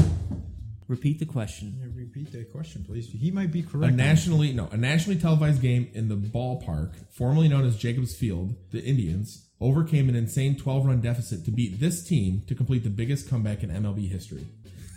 Dead air. The, dead Bal- air. the Baltimore Orioles. Incorrect. It's the Seattle Mariners, 2001. Do you want to keep going? Last, I think it's, no, there's two. Yeah, I want to at least make this You're done. respectable. All right. Um, one of the most stunning collapses in sport history. This 2011 team wasted a golden opportunity to add to their postseason history with one bad month. Playing 27 games in the month of September, this team lost 20 of them, losing in thrilling fashion in the last game of the season to see their hopes of making the playoffs vanish when the Tampa Bay when the 2011 Tampa Bay Rays beat them. Christopher? Yes. The Chicago White Sox? Incorrect. Want to read the last half of the question again? Yes. Uh, playing 27 games in the month of September. This What, what was the year?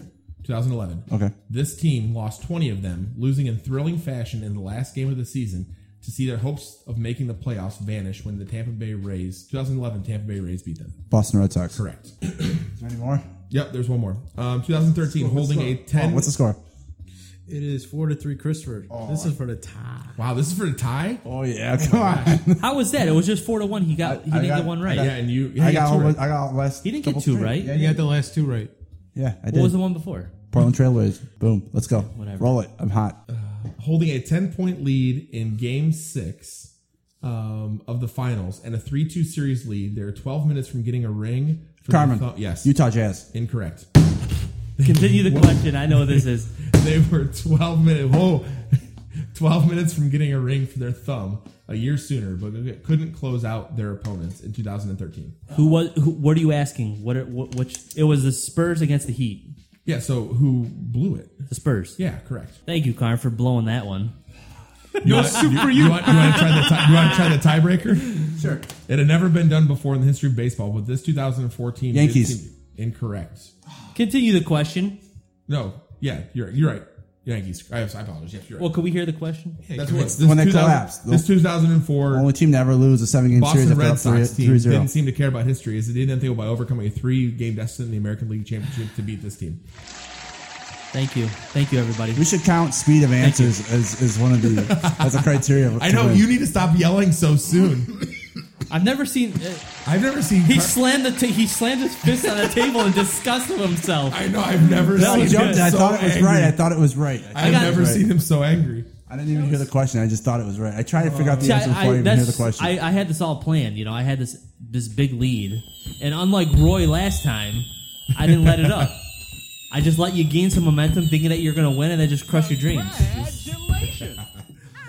No soup for you. Yeah, that was uh, that was good. That was a good one. I apologize for my choppy uh, my choppy reading, but kind of long winded questions. yeah, but, there were you a know. couple. Josh, you did a fantastic job, and I appreciate it. I know. Isn't that funny? Every time the winner is always like, "Good job." The loser's like, "Nah, those questions were crap. That was terrible. What is wrong with you?"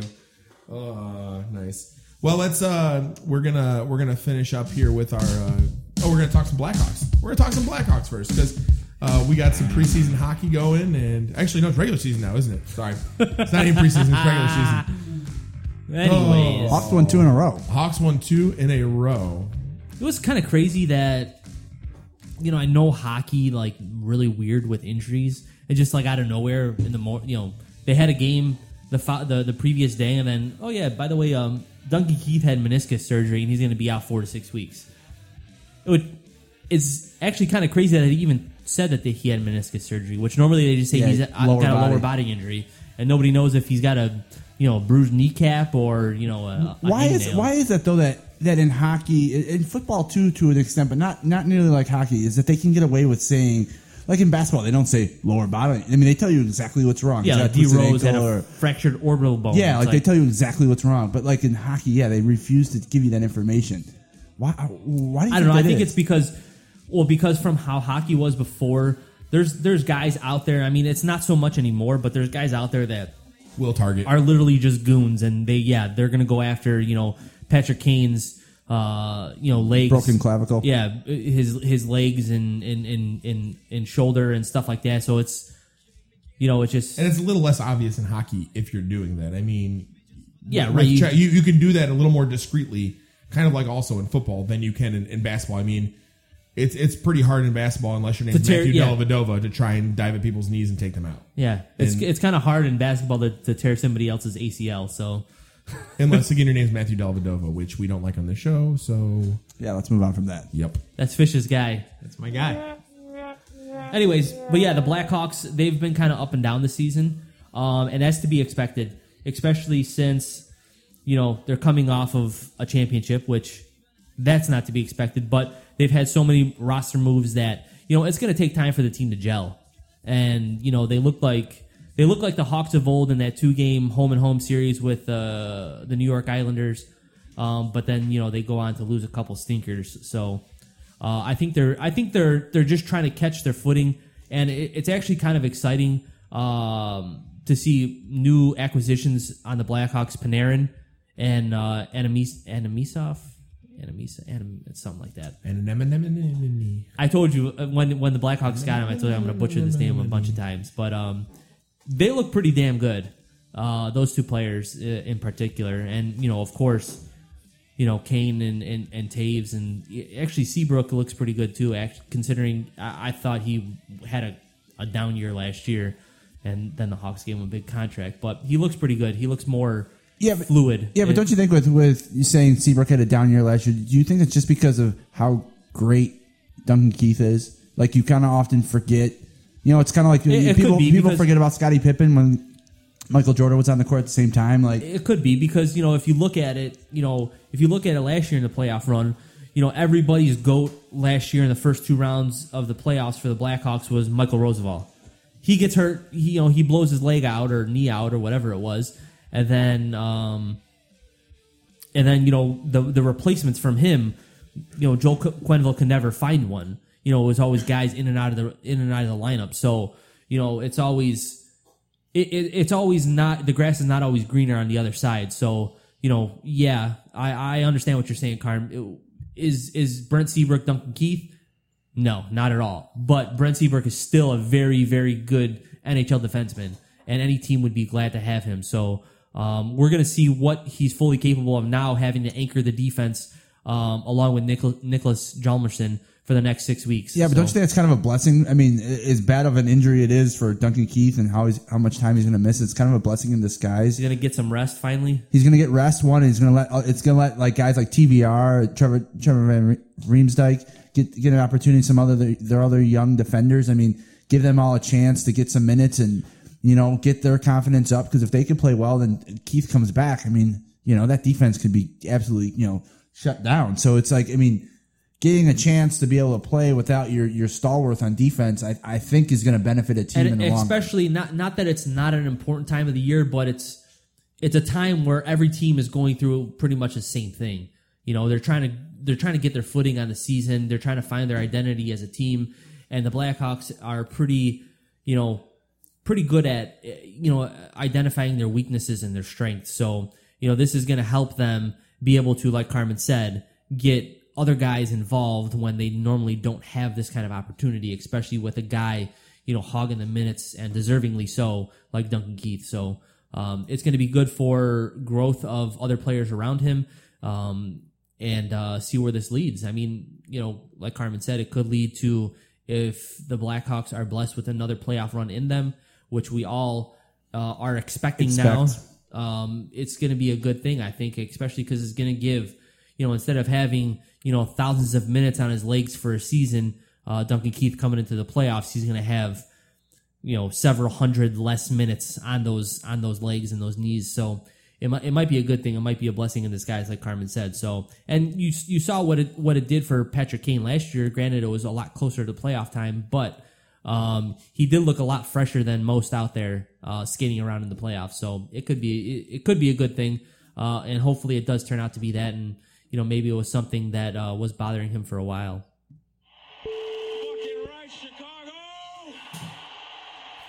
What uh? So what's what's new on the Patrick Kane saga?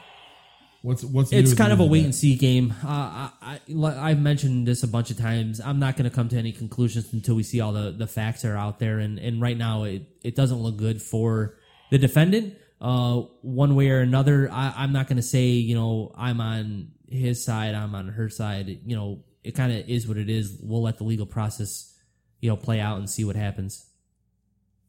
Yeah, I, I- at least I mean the one the one good thing I guess in this whole situation is it doesn't seem like it's affecting Kane, which I thought it was. I thought it was going to affect the team. I Well, thought the longer this dragged on, the worse it's going to get.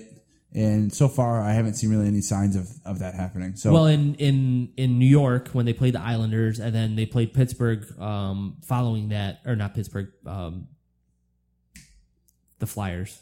Philadelphia. Philadelphia. Sorry, having ma- major brain farts this morning.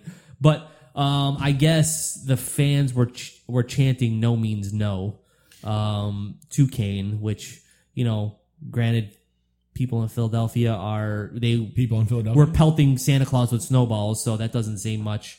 You know, that's to be expected. that's to be expected in Philadelphia. I- yeah, but you know, it's just something that comes with the territory. I mean, it's just, I'm sure the same thing they did with Kobe Bryant. You know, when he was going through his stuff, and But that's the thing, though, is I mean, as a, as a competitor, as, as Kane obviously is and Kobe Bryant is, like, I mean, I would think you'd thrive off of that. Like, Oh, I'm if you're sure. a I mean- scrub, if you're a scrub, nobody cares. But if you're a star and they're booing you, that means you're doing something right. I mean, I'm sure that's it is everywhere LeBron James goes. Granted, he doesn't have anything like this over him, but people hate LeBron James wherever he goes. Besides the team that he puts a don't know. jersey on I don't for. know if that's true. I, being that I travel, I see a ton of ton of Cleveland stuff all the time. yeah, but that's people hate LeBron. Trust me, people hate LeBron. I don't. If you I, think, I, I you think- raise, raise your hand in this room if you hate LeBron. Yeah, no, us. 'cause Hey, we're look from at- there's Chicago. four of If- us. If we're from Chicago, but unless you're one yeah, of those you don't teams think that's you don't think to LeBron, You don't think pe- you don't think people in San Antonio hate LeBron?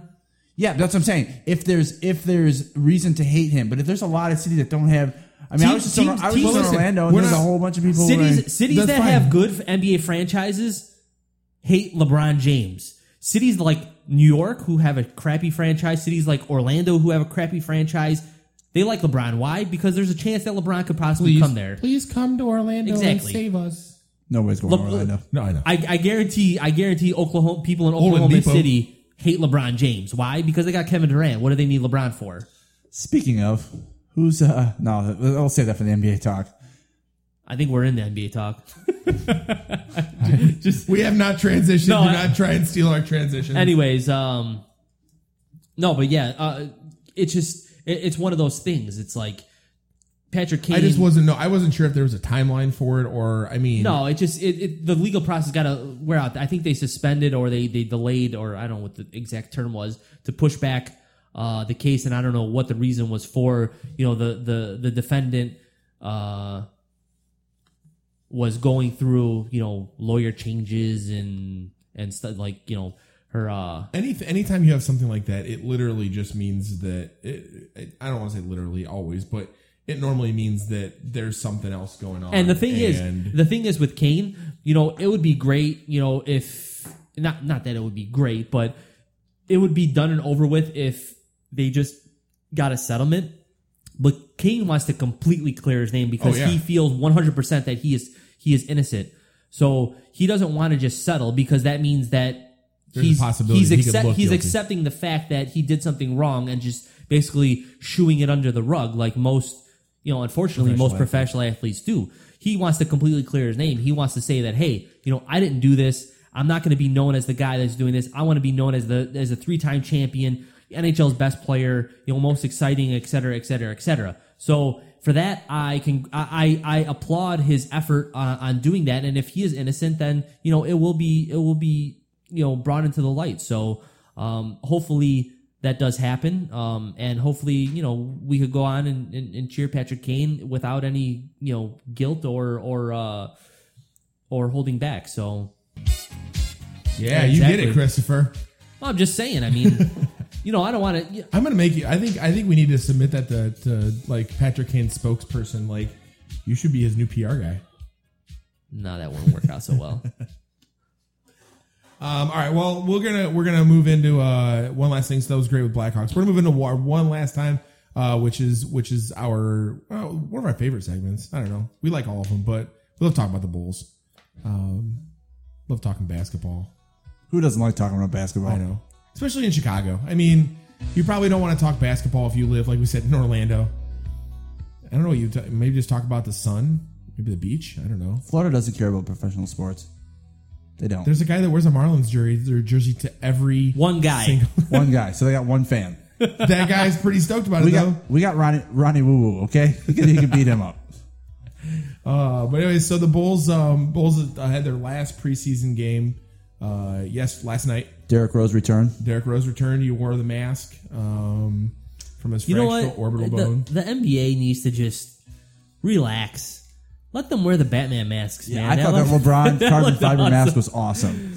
I'm not gonna lie, I'm not a I'm not a LeBron James fan, but that mask on him looked awesome. Like What mask is what are it? we talking about? I didn't see it. you never saw when that- LeBron had his- he had when he had when- hit something wrong with his face. I forgot what Yeah. it was, like a nose or something. He wore a mask like Derrick Rose, except it was black. It, was, carbon, fiber, black. Oh, that's awesome. And it looked It like was- Batman. it looked like wear it? Batman. They he said no. No, he, He wore, wore it for like for- a game or two, and then they told him he couldn't wear it anymore. Yeah, you wear a clear one. Yeah, like, wore a clear like one. Rip Hamilton and Kirk wore for a little bit. And that sucks. not D Rose. That's Yeah, stupid. dude, yeah, the- his his carbon fiber. I one thought was when you awesome. said a Batman one, I thought Derrick Rose came out with like a thing with like But- ears. Oh, did you guys see those jerseys for football? I think yeah, the, you the said- NBA ones. I thought I thought that you meant like he came out with like a uh, A cape on a and- full on like no, it had like the, the bat ears and whatnot. I thought that it came out with that. kind And of this stuff. is the Bulls, not the Cubs. Anyways, no, I really that's what I thought you meant. So I I agree with you. I don't know what I don't know what reasoning you'd have behind that. It seems stupid. Yeah, but uh, I, I, I was I've never I don't think I've ever been so excited to watch a preseason game as I was yesterday, and and, and more for the not. And there's a couple things I was really looking forward to in the, in the preseason. And my number one thing to look forward to in the with the Bulls preseason that just finished up was Joakim Noah and his health. Because at this point, at this point in the Derrick Rose career and the and the Bulls in the last couple of years, Joakim Noah is probably my favorite player. well, okay. So saying that, What? how do you feel about Joakim Noah coming off the bench? I like it. I like it. I do. Because first of all, I think he's going to play. I think he's going to wind up having pretty close to equal minutes with the, those other guys because he's going to be the, the first one off the bench for Powell, for Mirotic, for Taj. Like he's going to be the guy coming off the bench, and and, and a and a rested Joakim Noah is a good thing. I mean, you, did you see? I mean, you saw last night. I mean, he. I did not see all of last year him dribbling the ball up court with confidence, and he was. He was Well, getting I mean, rebounds and getting gonna, out he- there. He's going to be on the court without D Rose, is what it's going to be. But he was with D Rose when he was doing that. Okay, so Well, yeah, right. So but what's the starting if the- lineup now? Has he announced it or no? Uh, loosely, I think it's uh, Well, because they weren't sure what you know what D Rose's yeah. progress So if you have to D Rose, Jimmy, D Rose, Snell, Snell, Mirotic, Powell. Powell. Here's my hold on. So here's my question. So if Joe always comes off the bench but he plays equal minutes, would he only would he would he only be able be allowed to win the sixth man of the year award? Yes. Yes. That's dumb. Well, he could still be an Well, I know he star. still could be an all star, but I, But it's not dumb. James Harden won the sixth man of the year. What? yeah, Twice? but that was yeah, but that was that was back when he was still Yeah, but a still. six man of the year. Joakim Noah is a proven starter, and Still, I'm saying. everybody knew. At the, even at that Could you point, win? Okay, this sounds really stupid, and I probably should know this, but can you win? Could you win? uh Could you win like defensive MVP if you were still if you're a six man? I don't know. Uh, well, how do you, You have to be a starter. How, do, how do you think? How do you think it's going to be for for LaMarcus Aldridge to be on San Antonio and be the second best forward on the team? Oh no, So, no, no. I'm, just, I'm asking. I don't know. If, guys, guys, check their egos at the Dude, door. no, David no. West, David West signed with San Antonio too. for That's two that million story is bucks. pretty awesome. that is cool. For two million bucks, That, that right make there, twelve. that, that that's full bro right no, there. no, to no, no. Sign like that. I'm not. I'm not. I'm saying Wait, for they us got as David fans. West and LaMarcus. yeah, they got both. David West took like ten million dollars less to go to yeah, the. he signed for two million bucks. Yeah, he said Indiana was Pacers. offering him Their like front twelve court's million. pretty good. Yeah, they're going to No. be dangerous. I'm just, I'm just, I'm just making sure. And this is probably a really stupid thing. If I probably should know this. And if you guys uh, on listening want go. to yell this, no, I'm asking. Do you have to be a starter to win MVP. an MVP award? Well, I don't think it's possible to be the sixth man and be MVP. I just don't think you you you'd be able. to... I, I don't know if there's a rule against it, but I, I don't think it's ever happened. if you're most valuable on your team sitting on the bench, then Well, I'm, but I'm asking because Yeah, that's a problem. Joakim Noah won defense. I don't think it's ever but- yeah, happened. I don't think it's ever happened. Okay, I'm just, I'm just asking because I'm going. Is that just as a fan? I was just wondering. yeah, no, I I- I don't know. I mean, you're, you're going a little crazy with MVP and Joakim Noah. Well, I'm, D- he won defensive MVP. MVP. Well, Yeah, but defense and MVP are completely. I understand different. that, but I'm, I'm just, okay. I so know pre- defensive MVP. so I know preseason games Player of the aren't, aren't Defense highly of the year. watched. I know preseason games aren't highly watched, and I watched two Bulls games um, this preseason. I was at one of them uh, against the Pistons. Way to rub it in. Um, Yeah. whatever. Thanks for inviting It was a preseason game. They got slaughtered actually. So, um, anyways, I saw a game against the Pistons, and then I saw last night's game in uh, the final preseason game. And granted, the Bulls won yesterday on a Dougie McBucket's last second, uh, last second shot. But um, the team I saw against Detroit, which um, I've said this before, the Bulls are going to have a tough time if they cannot get their crap together in Fred Hoiberg's Hoiball offense. Uh, the Bulls are going to have a tough time competing with the rest of the, the Central Division in, in the Eastern Conference because every team is going to be improved. Indiana's getting Paul George back, which he's already He's back. he's a, he's a, yeah he's already donned an MVP. I mean, I guess his play in the preseason has been so incredible that he is front runner for MVP already. Uh, okay, the Milwaukee Bucks, even though they are the Milwaukee Bucks and always will be the Milwaukee Bucks, they gave the Bulls all they could handle in the first round of the playoffs last year. Add that to Jabari Parker, and you know, uh, Yeah, who'd they get? Um, uh, Greg Monroe? No. Um, the power forward from Detroit. yeah, Monroe. Monroe? At that, okay, you got the Cleveland Cavaliers who have the best player on the planet on their team, plus a couple other good guys. I was just say Milwaukee Bucks may not always be the Milwaukee Bucks because they moved to Vegas and they may be the Vegas Bucks. Can I can I give you the number one reason why the Bulls are improved? Why? Fred Hoiberg coaching.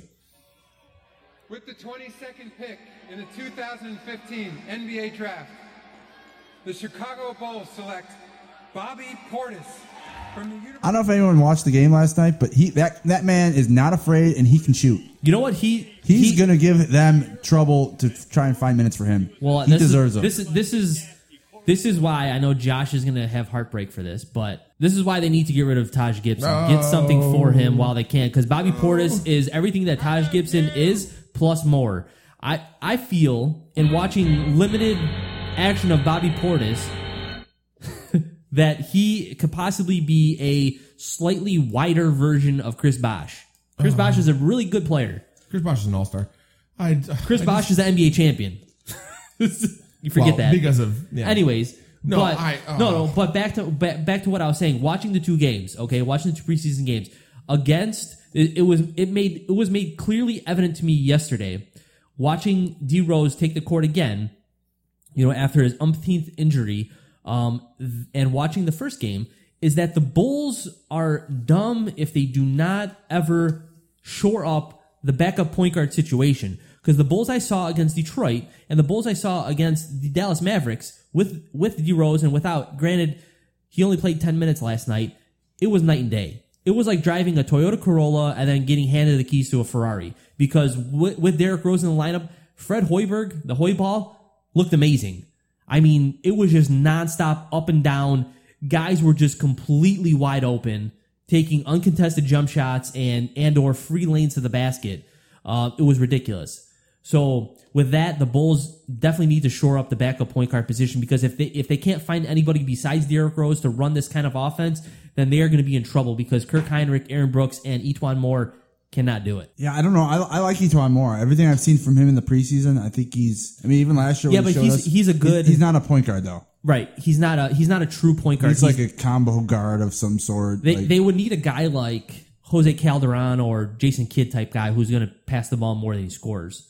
Um, but they still do need points on the board. So um, that was a bad comparison, Jose Calderon to Jason Kidd. But they need a guy who's not. gonna- My point was a guy who's going to pass the ball a lot. Jason Kidd was not really known for scoring.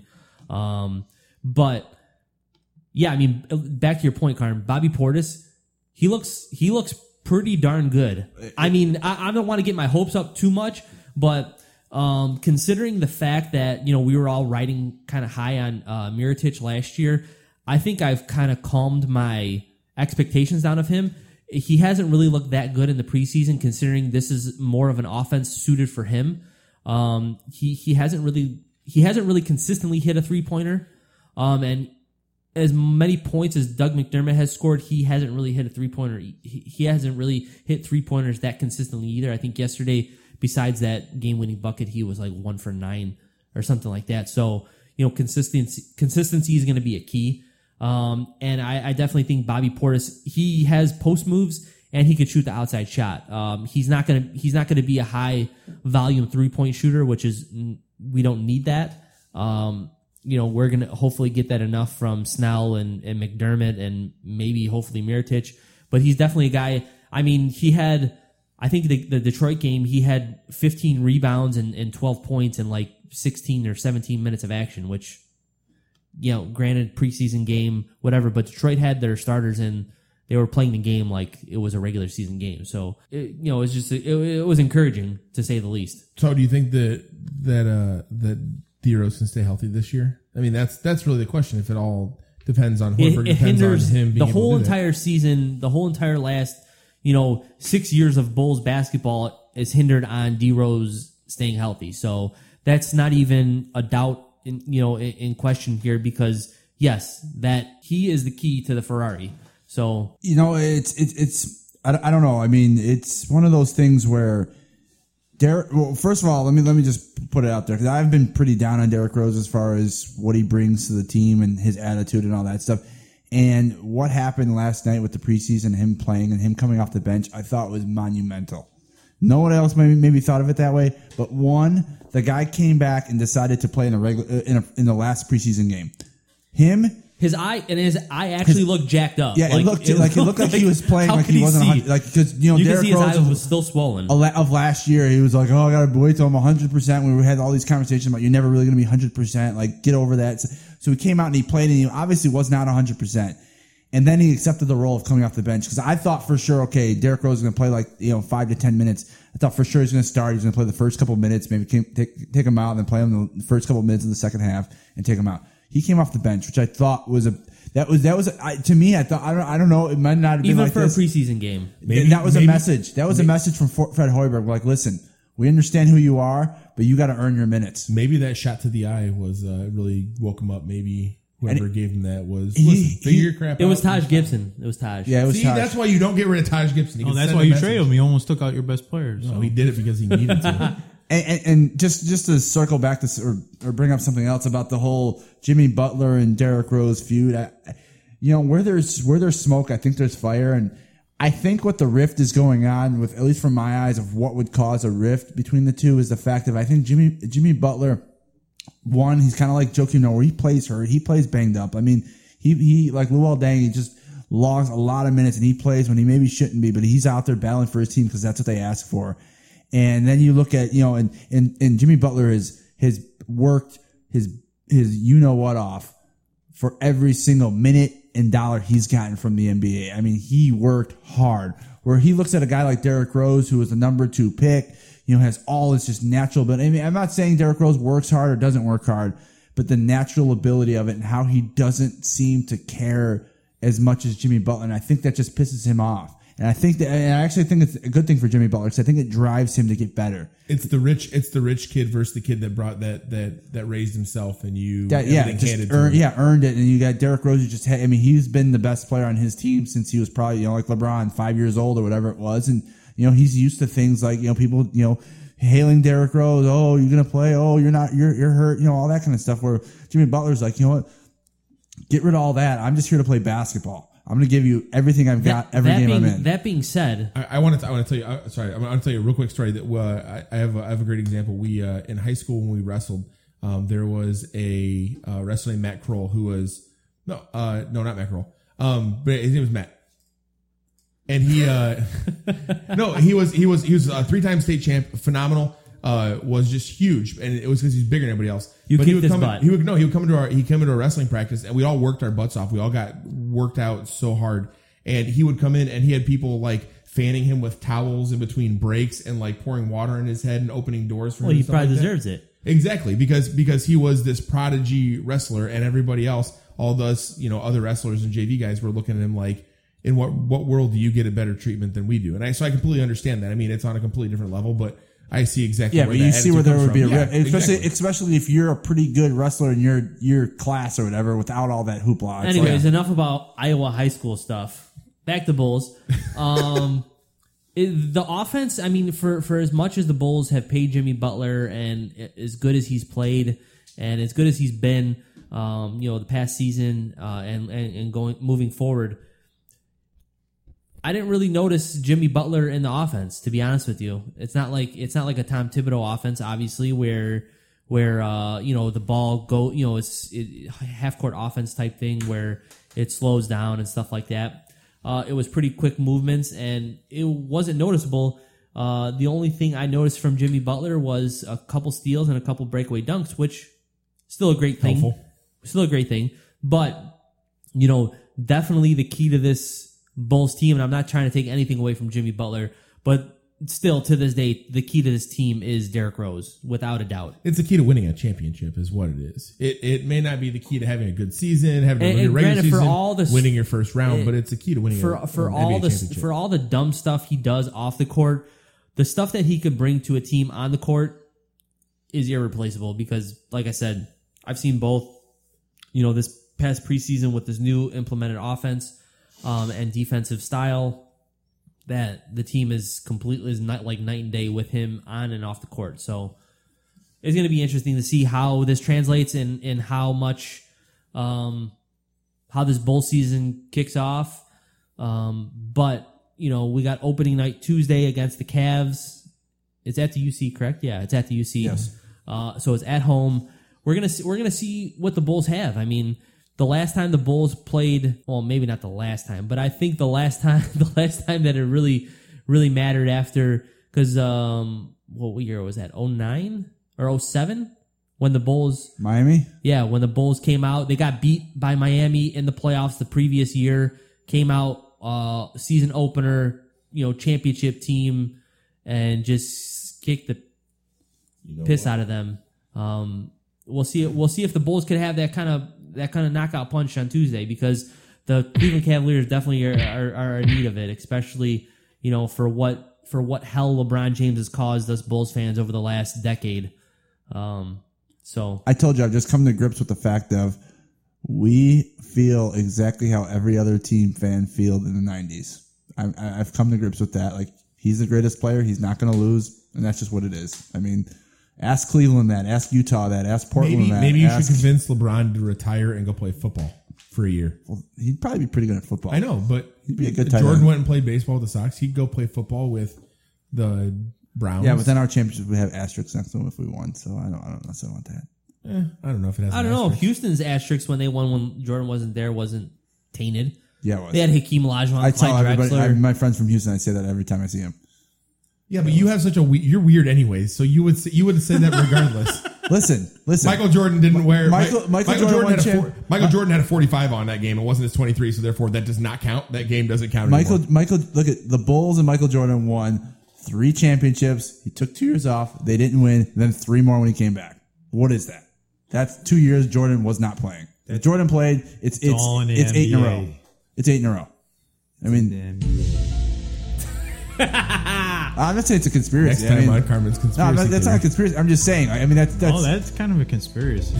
Take off two years and then you come back and win three more. Hey, the NBA probably told him. Hey, Oh, Jordan, don't, don't need even, to don't take even off. start. Don't start. Don't start. We'll get into that. Uh, just for the record, I don't believe in any of that stuff about the whole the whole gambling debt. David Stern told him to go away. I don't believe that. So, and I'm a conspiracy theorist. you are? no, Me? We have a whole segment called Carmen's Conspiracy Corner. So No, but Houston's Houston's two championships have asterisks. yeah, but So- Houston was a good, a- actually a good team. It's not like they were just crap. they could have competed. eh, At least Bulls with competed. Michael Jordan would have lost, No, we didn't say it. We said they competed though, competitive. but it's an asterisk. No matter how you look at it, the best player in the game was not playing those two years. Would the I mean, the Bulls, Bulls still would- made the Eastern Conference So- Finals. So if the bull, so if the Bulls would have beat, if the Bulls would have beat Cleveland last year because the Kyrie Irving, No, that's and not, that would've if LeBron. eh, LeBron. That was a whole year though. It wasn't just one series. He been- didn't but I'm get just hurt. saying it would have been an didn't asterisk play. in the series. What? Yeah, well, exactly. No, it wouldn't have been an asterisk in the series. I don't know. Only I, if LeBron wasn't playing. if LeBron wasn't playing, then all of a Maybe, sudden, maybe Yes, the new it wouldn't commissioner count. will. It Maybe wouldn't new count. Like in commissioner my will eyes, tell- I want to go through LeBron. Like I don't want to go through. No, no, I'm not saying that I don't want to. I'm saying I want to beat the best. But even if if a- a win's a win's a win, regardless. Yeah, I in the don't stat care. book, but not in my mind.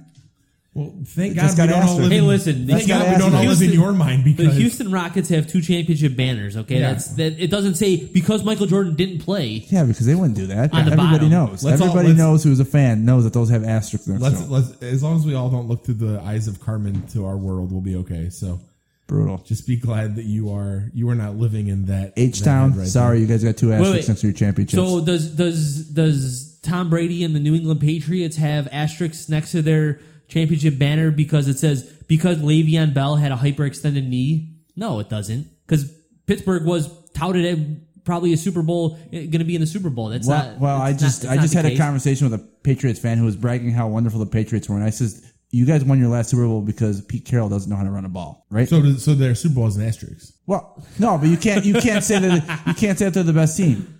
I mean, you, you can't. But I'm not It's saying because that- of unfortunate luck. Nobody nobody said that Houston was the best team. They just said They won. that they won. They have a championship. They were no the best team They were the when best Jordan- team that when was put Jordan- out there. It's not it's not their fault that Jordan decided to go try and play baseball. That's it's not. You can't blame I'm them. not- I'm not- now I'm here's not- the deal: if they Nancy Kerrigan Michael Jordan went over and and took his knee out or something like that, then or Tonya Harding, but then by all means there's an asterisk. But just because Jordan all of a sudden was like, Although, He, he won eh, never mind. He- 91, 92, 93, 94 off, 95 off, 96, Although maybe 97, the Houston 98. front office I mean, come on. paid Jerry Reinsdorf to sign Michael Jordan to a baseball contract. That, that's got legs. Could be. That's got legs. got legs. That's got legs. Uh, all right, so so what do we expect? So what do we expect out of the Bulls this year? What realistically aspirations? What do we what are we expecting? If if everybody stays healthy, um, Derrick Rose. Are we going with just playing at this- seeding, like top, you know, because it's reset the seeding for the playoffs? Yeah, I mean, yeah. If, if we're going into the playoffs, if we're talking about the Bulls being, so the Bulls are a playoff team in the East for sure. Um, where wait, wait. they're- The NBA did change the rule, right? I am foggy Yes. of this. They changed the rule, so it just goes completely by records, correct? Yes, you lose a division basically. It's it, the division doesn't matter. You make the play, you get a bid into the playoffs, but you don't doesn't guarantee you a seed. So if you finish first in the division, don't matter. You finish, If you, you- can finish first in the division and, and have the eighth seed. Like the like the uh, like the Atlantic Division in the East, you know, they would have been probably the eighth or the seventh seed or sixth seed. You Yeah, know, they wouldn't have been the third. so what are so what are realistic realistic expectations of the Bulls this this year this season? Okay, well, they're going to be fighting with I. s- Even though Carmen still doesn't want to believe this, they're going to be fighting with the Atlanta Hawks and the Cleveland Cavaliers for top spot. It's going to be either one of these. Disagreed. Either one of these three Disagree. teams in the top. You could say whatever you want about Paul George, you know, being back for the Indiana Pacers, and if he's going to be, you know, he's going to catapult them to the top. They lost David West, and they are now fighting with a pretty loaded Central Division in the Eastern Conference. So, um, it's get like I said, Bulls, Cavs, and the Hawks shuffling for the top three spots. Bulls, Cavs, Hawks, Milwaukee, Washington. See, I think Washington. I still don't buy Washington after. They had an off year last year. Well, I mean, yeah. Just and don't sleep on them. Is all I'm saying. Just don't sleep on them. For that, for nobody's going to sleep on them because they have probably one of the one of the best backcourts in the NBA, which it might not be as dynamic as maybe Houston, who are and Golden State, who you know Ty Lawson, James yeah, I don't Harden, know. I, you, you, Klay be able, Thompson, you, you'd be able to, you'd be able to rival Washington with with, the, with both of those backcourts. Yeah, but you know what? Pretty close. You take- I mean, Bradley Beal can shoot, and John Wall is. But Bradley Beal, good. Bradley Beal isn't even in the same category as James Harden or Klay Thompson. So I kind of dismissed that. That's why I dismissed that. Um, you know, there. I mean, you have elite players at that position, uh, and the Bulls, I think, have a better backcourt than Washington. So what are our expectations? Our expectations, what third, thir- three seed? I think three seed with 58 wins. Three seed. 58 Yeah, they're going to be between. They're going to be, be. They're going to. They're going to be hovering sixty wins, I believe. Fif- between fifty-five and sixty wins uh, is what the Bulls are going to be looking at this season. and you know, we'll we'll see, we'll see. I mean, it's I'm predict. I'm predicting six man of the year for Joakim Noah and comeback player of the year. That's my that's my bold prediction. Bold prediction. Oh, did you guys hear the story that Joakim Noah went to go play in a pickup league in uh I think it was somewhere in California, and uh it was with it was with guys you know college college players or whatever, and you know he was came down off this off year, and guys were literally like they weren't starstruck by Joakim Noah. They were like going at him hard, and that by the end of the se- by the end of the pickup league season, none of those guys had even come close to Joakim Noah. Like he was just completely dominating all Well, of I them. would I would hope so. He's No, but, I, but I considering he had such a terrible year last year, and still that's that's like that's but he you know like he wasn't moving very you know he wasn't that's it like wasn't- Arnold Schwarzenegger having a bad day at the gym and then me going in and being like, I got this. Then I'm not even gonna come close. I don't know. He had a pretty bad year last year, Joakim Noah. That's how bad it was. Dwayne the that- Rock Johnson had an off day, and I'm gonna decide to fight him. I'm still gonna get the No, no, tongue it wasn't an off day. He had an off year. So, so I mean, he was hurt Yeah, but though. he's He- injured. He, was He had hurt. a bunch of different well, stuff right, going but I'm on. just saying it's it's it's encouraging the simple Yeah. fact that you know I thought you were. I thought you were more. Here's the thing. touting Here's the other thing. With, going here's the at thing. him. Why why I No, no, put I'm so just much. saying. I'm putting so much into this Joakim Noah thing more than Derrick Rose is the fact that Joakim Noah Joakim Noah apparently went to this this well, I don't know training facility in California called P3 Fitness. It's the same training facility that Kyle Korver apparently went to, and Kyle Korver Kyle Korver went from an okay player to a really really good player pretty quickly, right? Kyle Well, apparently this this this place this uh this workout facility that they this training facility that they, these players go to, they measure, they basically train your body how to one be better and two to to to ward off injury based on exercise and lifting weights and a combination of things. And uh, they measure you when you start, and they measure you when you leave. And this this this place has gone through of several NBA players, and they had said that Joakim Noah one started out with the worst, like like uh, stretch radius, all these all these different measurements. He started out with the worst, and by the end of it, he had the best measurements of any player that's ever gone through that facility. I mean, that he picked up. Joakim Noah picked up.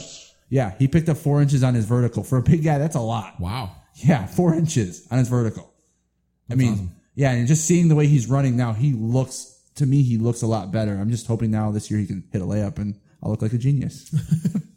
Awesome. Well, um, we uh, we're excited for the bowl season, and we hope that uh, we have uh, Derrick Rose healthy, and that everybody can stay together. And uh, if you want to follow us throughout the uh, bowl season, make sure that you follow us on uh, on Twitter and like us on Facebook at Scrap City Sports, or check us out online at scrapcitysports.com, where you can see uh, profiles, bios. Um, all of our old podcasts get caught up and see uh, what us dummies get to talk about um, all the time. So uh, we get to end up here. We got a little thing called Mic Time. Uh, Mic Time is everybody just gets to talk about whatever they darn well please, and everybody uh, shuts up and listens for a little bit. So I don't know if you all got your Mic Times. Uh, if anybody's got one, I'm ready. All right, hold on a second. Let's uh, let's all get set in for this one. All right, my uh, I want I, I- want to take my time to ones you know yell at ESPN for giving me these ridiculous updates on my phone about Lamar Odom and his brothel cocaine infused ex- Viagra infused. Yeah, like just eh, like, first of all, that's not sports. I don't want to hear. I so he played basketball. Whip de doo. I'll go to CNN if I want to see that, or or whatever. Web's TMZ. Pro- actually, Yeah, TMZ is TMZ more, is probably the only Yeah, CNN. I don't even think should do this, but yeah, I mean, he played basketball. He obviously has some demons in his closet. I don't need to know. As a sports fan, and I don't need to know any of this stuff. I don't want to hear it. And the last thing I want to do, like the last thing I want to say is, I th- I was I strongly disagreed with the idea of giving Caitlyn Jenner the Courage Award from the ESPYS. I thought it was wrong. I thought you know Lauren Hill should have gotten it, but I think that I think that if ESPN goes and gives Lamar Odom, if he survives this thing, which I hope he does, I'm not rooting against the guy because I don't want to see anybody die. But you know, if they go and give him a courage award for whatever because he decided he decided to survive, you know, his cocaine brothel extravaganza, then you know, I think I I, I may I- I'm seriously gonna go consider out, go out also boycott. to say that if there's a way to go out, I mean, he might have went out the best way. Just, just to but unfortunately he didn't, and now he's in a hospital bed with No, I uh, know, I know. Khloe Kardashian next to him, trying to get some media buzz. Could you- could- how, how do you feel being James Harden? yeah, Like, like, hey, we're dating. Oh no, my ex. Uh, No, they're, they're like reconciling their differences now. It's all for TV. It, it, it, it's, it, it's I know. I'm saying, how do you feel about being James Harden? He's like, "Ooh." I guess that's what gets happens when you date a Kardashian. Like, Yeah. you just know there's gonna be There, drama. there goes this season. yeah, there you go. Yep, it's it's the Kardashian curse. It's happening now. James Yeah. Harden. So if bold it- prediction: James Harden uh, worst like uh, from first to worst, just worst decrease in stats. And If terrible Lamar year. Odom wins the Courage Award from ESPN at the ESPYS this year, I'm going to boycott ESPN. Mark it down. You know what? It just it, you know, yeah. I don't like you said, Carm. I don't care that Lamar Odom, you know, is you know half dead. Not that I don't care, not to be insensitive, but it doesn't need to be all over the news like it is. If you want to, you know, people are people, everybody who's even talking about him doesn't even know what the guy has accomplished on the basketball court because for the most part, he was a really, really, really good forward. Just a funny thing is, I was actually really, really pissed off when the Clippers took Lamar Odom and the Bulls did not. Just I wanted Lamar Odom really yeah, bad I mean, that year. the guy, the guy was one of the most versatile big men in the game at the time that he was playing. I mean, what he could do on the basketball court is essentially like what Boris Diaw is doing now for the San Antonio Spurs, who was a umpteen cha- you know time champion. So you know, for for for him to begin, it's it's all because of the Kardashians, and I am a huge huge hater of the card. I like anything anybody mentions anything about him, I am ready to punch them in the face at any given time because how could somebody how could somebody be so well off in life from having no useful skills to anything like do something in the world the father was a really successful lawyer. That's how it started. that's it and the stepfather is now that is now a woman is it was a was a gold medal winner Yeah, you don't get any money for that. Well you get endorsements afterwards and stuff He was on a lot of Wheatie boxes. She, he, she. weenie boxes or weedy boxes Wheatie, Wheaties. Oh, sorry. Anyways, but I, yeah, I agree with you, Karn. It's like, listen, if you want to, you know, give out your prayer because you know whatever he's in this unfortunate state of of health condition. All for it. Yeah, that's great. But you know what? Everybody who's reporting about this knows nothing about basketball. Like, this listen, is not, it- this is not news to me. This is just another athlete who's right? down If in the he wasn't dating, if he control. wasn't, if he wasn't dating a Kardashian, this wouldn't be on the news like it is. It's like, And, and you know what? If he wasn't dating a Kardashian, I actually may care about it more. Right, If I'd it be like, on ESPN, man, this- I'd be like, that really sucks. I, I wanted I want to throw in one little thing real quick there for that is that um, I was uh, I was scrolling through my news feeds and I saw that we had a person that wrote that their sister was on dialysis waiting for a kidney transplant and if Lamar Odom gets one ahead of that ahead of her who's been waiting so long because of a medical condition had since she was born it, that's not even close to being fair like I don't know so I, I completely agree with you I get it's terrible I, ca- I just I like listening to the whole thing of that. Um, go mic time, Christopher. ex- this is what I was trying to wave to you. Oh. this is just adding on. Oh, that was yours. Fish got mic time. What do you want to say? Yeah, I'm going to talk about the Joey. It happened, I think, in the divisional series when he flipped Jose his bat- Bautista. Jose Bautista. Joey Bats. Joey Bats. Joey Bats. That was an epic When- series. That when- was an it- epic It, was a very good series, but I think I don't know what game it was, and he hit the most monstrous home run. was that game two, right? Because Kansas City won. Wait, they won game one. No, it was against Kansas City. It was in the series Oh yeah, yeah, before. you're right. Sorry, He hit against some uh, monster home run, flipped his bat, and looked at it for a couple minutes, and then the pitcher, the pitcher said something on um, tweet, Twitter or whatever, and said he needs to learn how to respect the game. I think flipping the bat was awesome. You know what? Like he said afterwards, that game was the most emotionally charged game ever. If if anybody saw that game or happened to see, because it was at you know for us in the Central Time Zone was not a good time to start because it's the game started at 3 You know, people work. You could get home from work. You you saw the last three or four. Not everyone could be Cubs fans. Anyway, yeah, but I mean, it was it was incredible. I mean that game that game was incredible because you know there was there was a, a freaking almost an hour delay because of the the bad call. I, I I didn't see the play happen because I was driving home, but I heard it on the radio and. You know whatever happened with with the with the guy who stepped in front of the plate while while the guy was trying to be He thrown out. step. Eh, he didn't step in front of the plate. He was in the batter's box. It hit him. Yeah, he was trying to throw the score. yeah he was trying to throw the ball bat back to the pitcher, hit the guy's bat. You know, the guy from third base scored, and then basically the Rogers Center exploded. I mean, those fans in Toronto are crazy. I mean, we saw that a little bit when the Raptors played, and there was you know there was fifty thousand people inside the stadium, and then there was another ten thousand outside watching the game. Um, and then at the Rogers at the uh, at the Rogers Center, you know, it's just straight pandemonium after that call after the after the umpires called that run good and then they just started throwing whatever they had onto the field and onto everybody else below them and around them and whatever. It was crazy. And then for everything to settle down, the Blue Jays to be in a in a position to, you know, to tie the game and possibly win it. And then for that for Jose Bautista to crush that home run like he did. I have no I'm not a baseball purist like you are, Fish, but I have I, I enjoyed that. That that that is what baseball that's how baseball should be because you know what? That game was awesome. And every game that I've seen that Toronto has played besides, you know, a couple of the blowouts that they've had, you know, win or loss, those games have been really entertaining. And um, it's a shame that they that they lost to Kansas City yesterday. I was hoping that they would uh, uh, extend the series to a game seven. Uh, they weren't uh, uh, unfortunate enough to do that, which was a bad. Was they blew it because they had a man on third, no outs in the in the top of the ninth, and and, and blew it to, to tie the game. But to your to your point, Fish, um, I loved it. That was awesome. That was Joey Bats, Jose Bautista, whatever you want to call him. That was great. Awesome. Um, I have. I'm, I'm gonna. I'm gonna try and throw two in real quick. One, um, if you saw uh, that uh, uh, Dirk Nowitzki, Dirk Nowitzki was having a conversation with Tyson Chandler, jokingly about um, uh, this on Twitter about uh, beating uh, who he would be able to race in a 40 yard dash, and Tyson Chandler suggested uh, Peyton Manning, and so Tyson Chandler tweeted Von Miller and asked him to get this set up, and Von Miller said he would. So um, hopefully, at some point in time in the future, I'm just excited about this that we may see Dirk Nowitzki and Peyton Manning run against each other in a 40 yard dash. Um, I don't know if you'd be excited about it. Who do you think would win, real quick? Go. Dirk. Dirk. I think Peyton. Peyton. Dirk. Dirk. I got Dirk too. He's got longer legs, bigger stride. Here's the other one I wanted to throw out real quick was um, if you ever get a chance to watch this, uh, super awesome show. I'm hooked on it now. Um, it's called Football Town. It's on uh, it's NFL on Network. NFL Network. Um, it's about a small town in Barrow, Alaska, which is like, and I say freaking north. I mean, they might as well be on the North Pole. Um, and it's about a bunch of kids that play high school football there and just their season.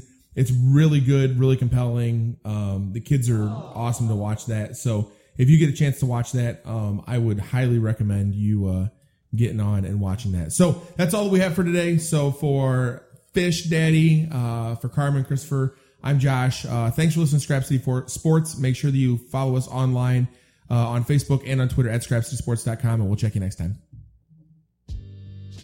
He shot over 300%. Hey, what's going on? The ice doesn't belong in here. It belongs out there. You, what what what you three jabronis are leaving out here? If you smell what the rock is cooking. Your hamburgers right now. Well, lock your doors, lock your windows. I'll be coming to your house looking for your hamburgers, even the frozen ones. I'll find them and I'll eat them. Because I am the hamburger. Bye bye. Thank you very much. Hey, you very good. See you next time. That's all, folks.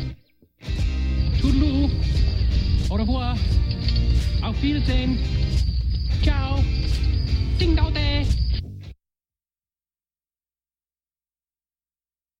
Get the hell out of here.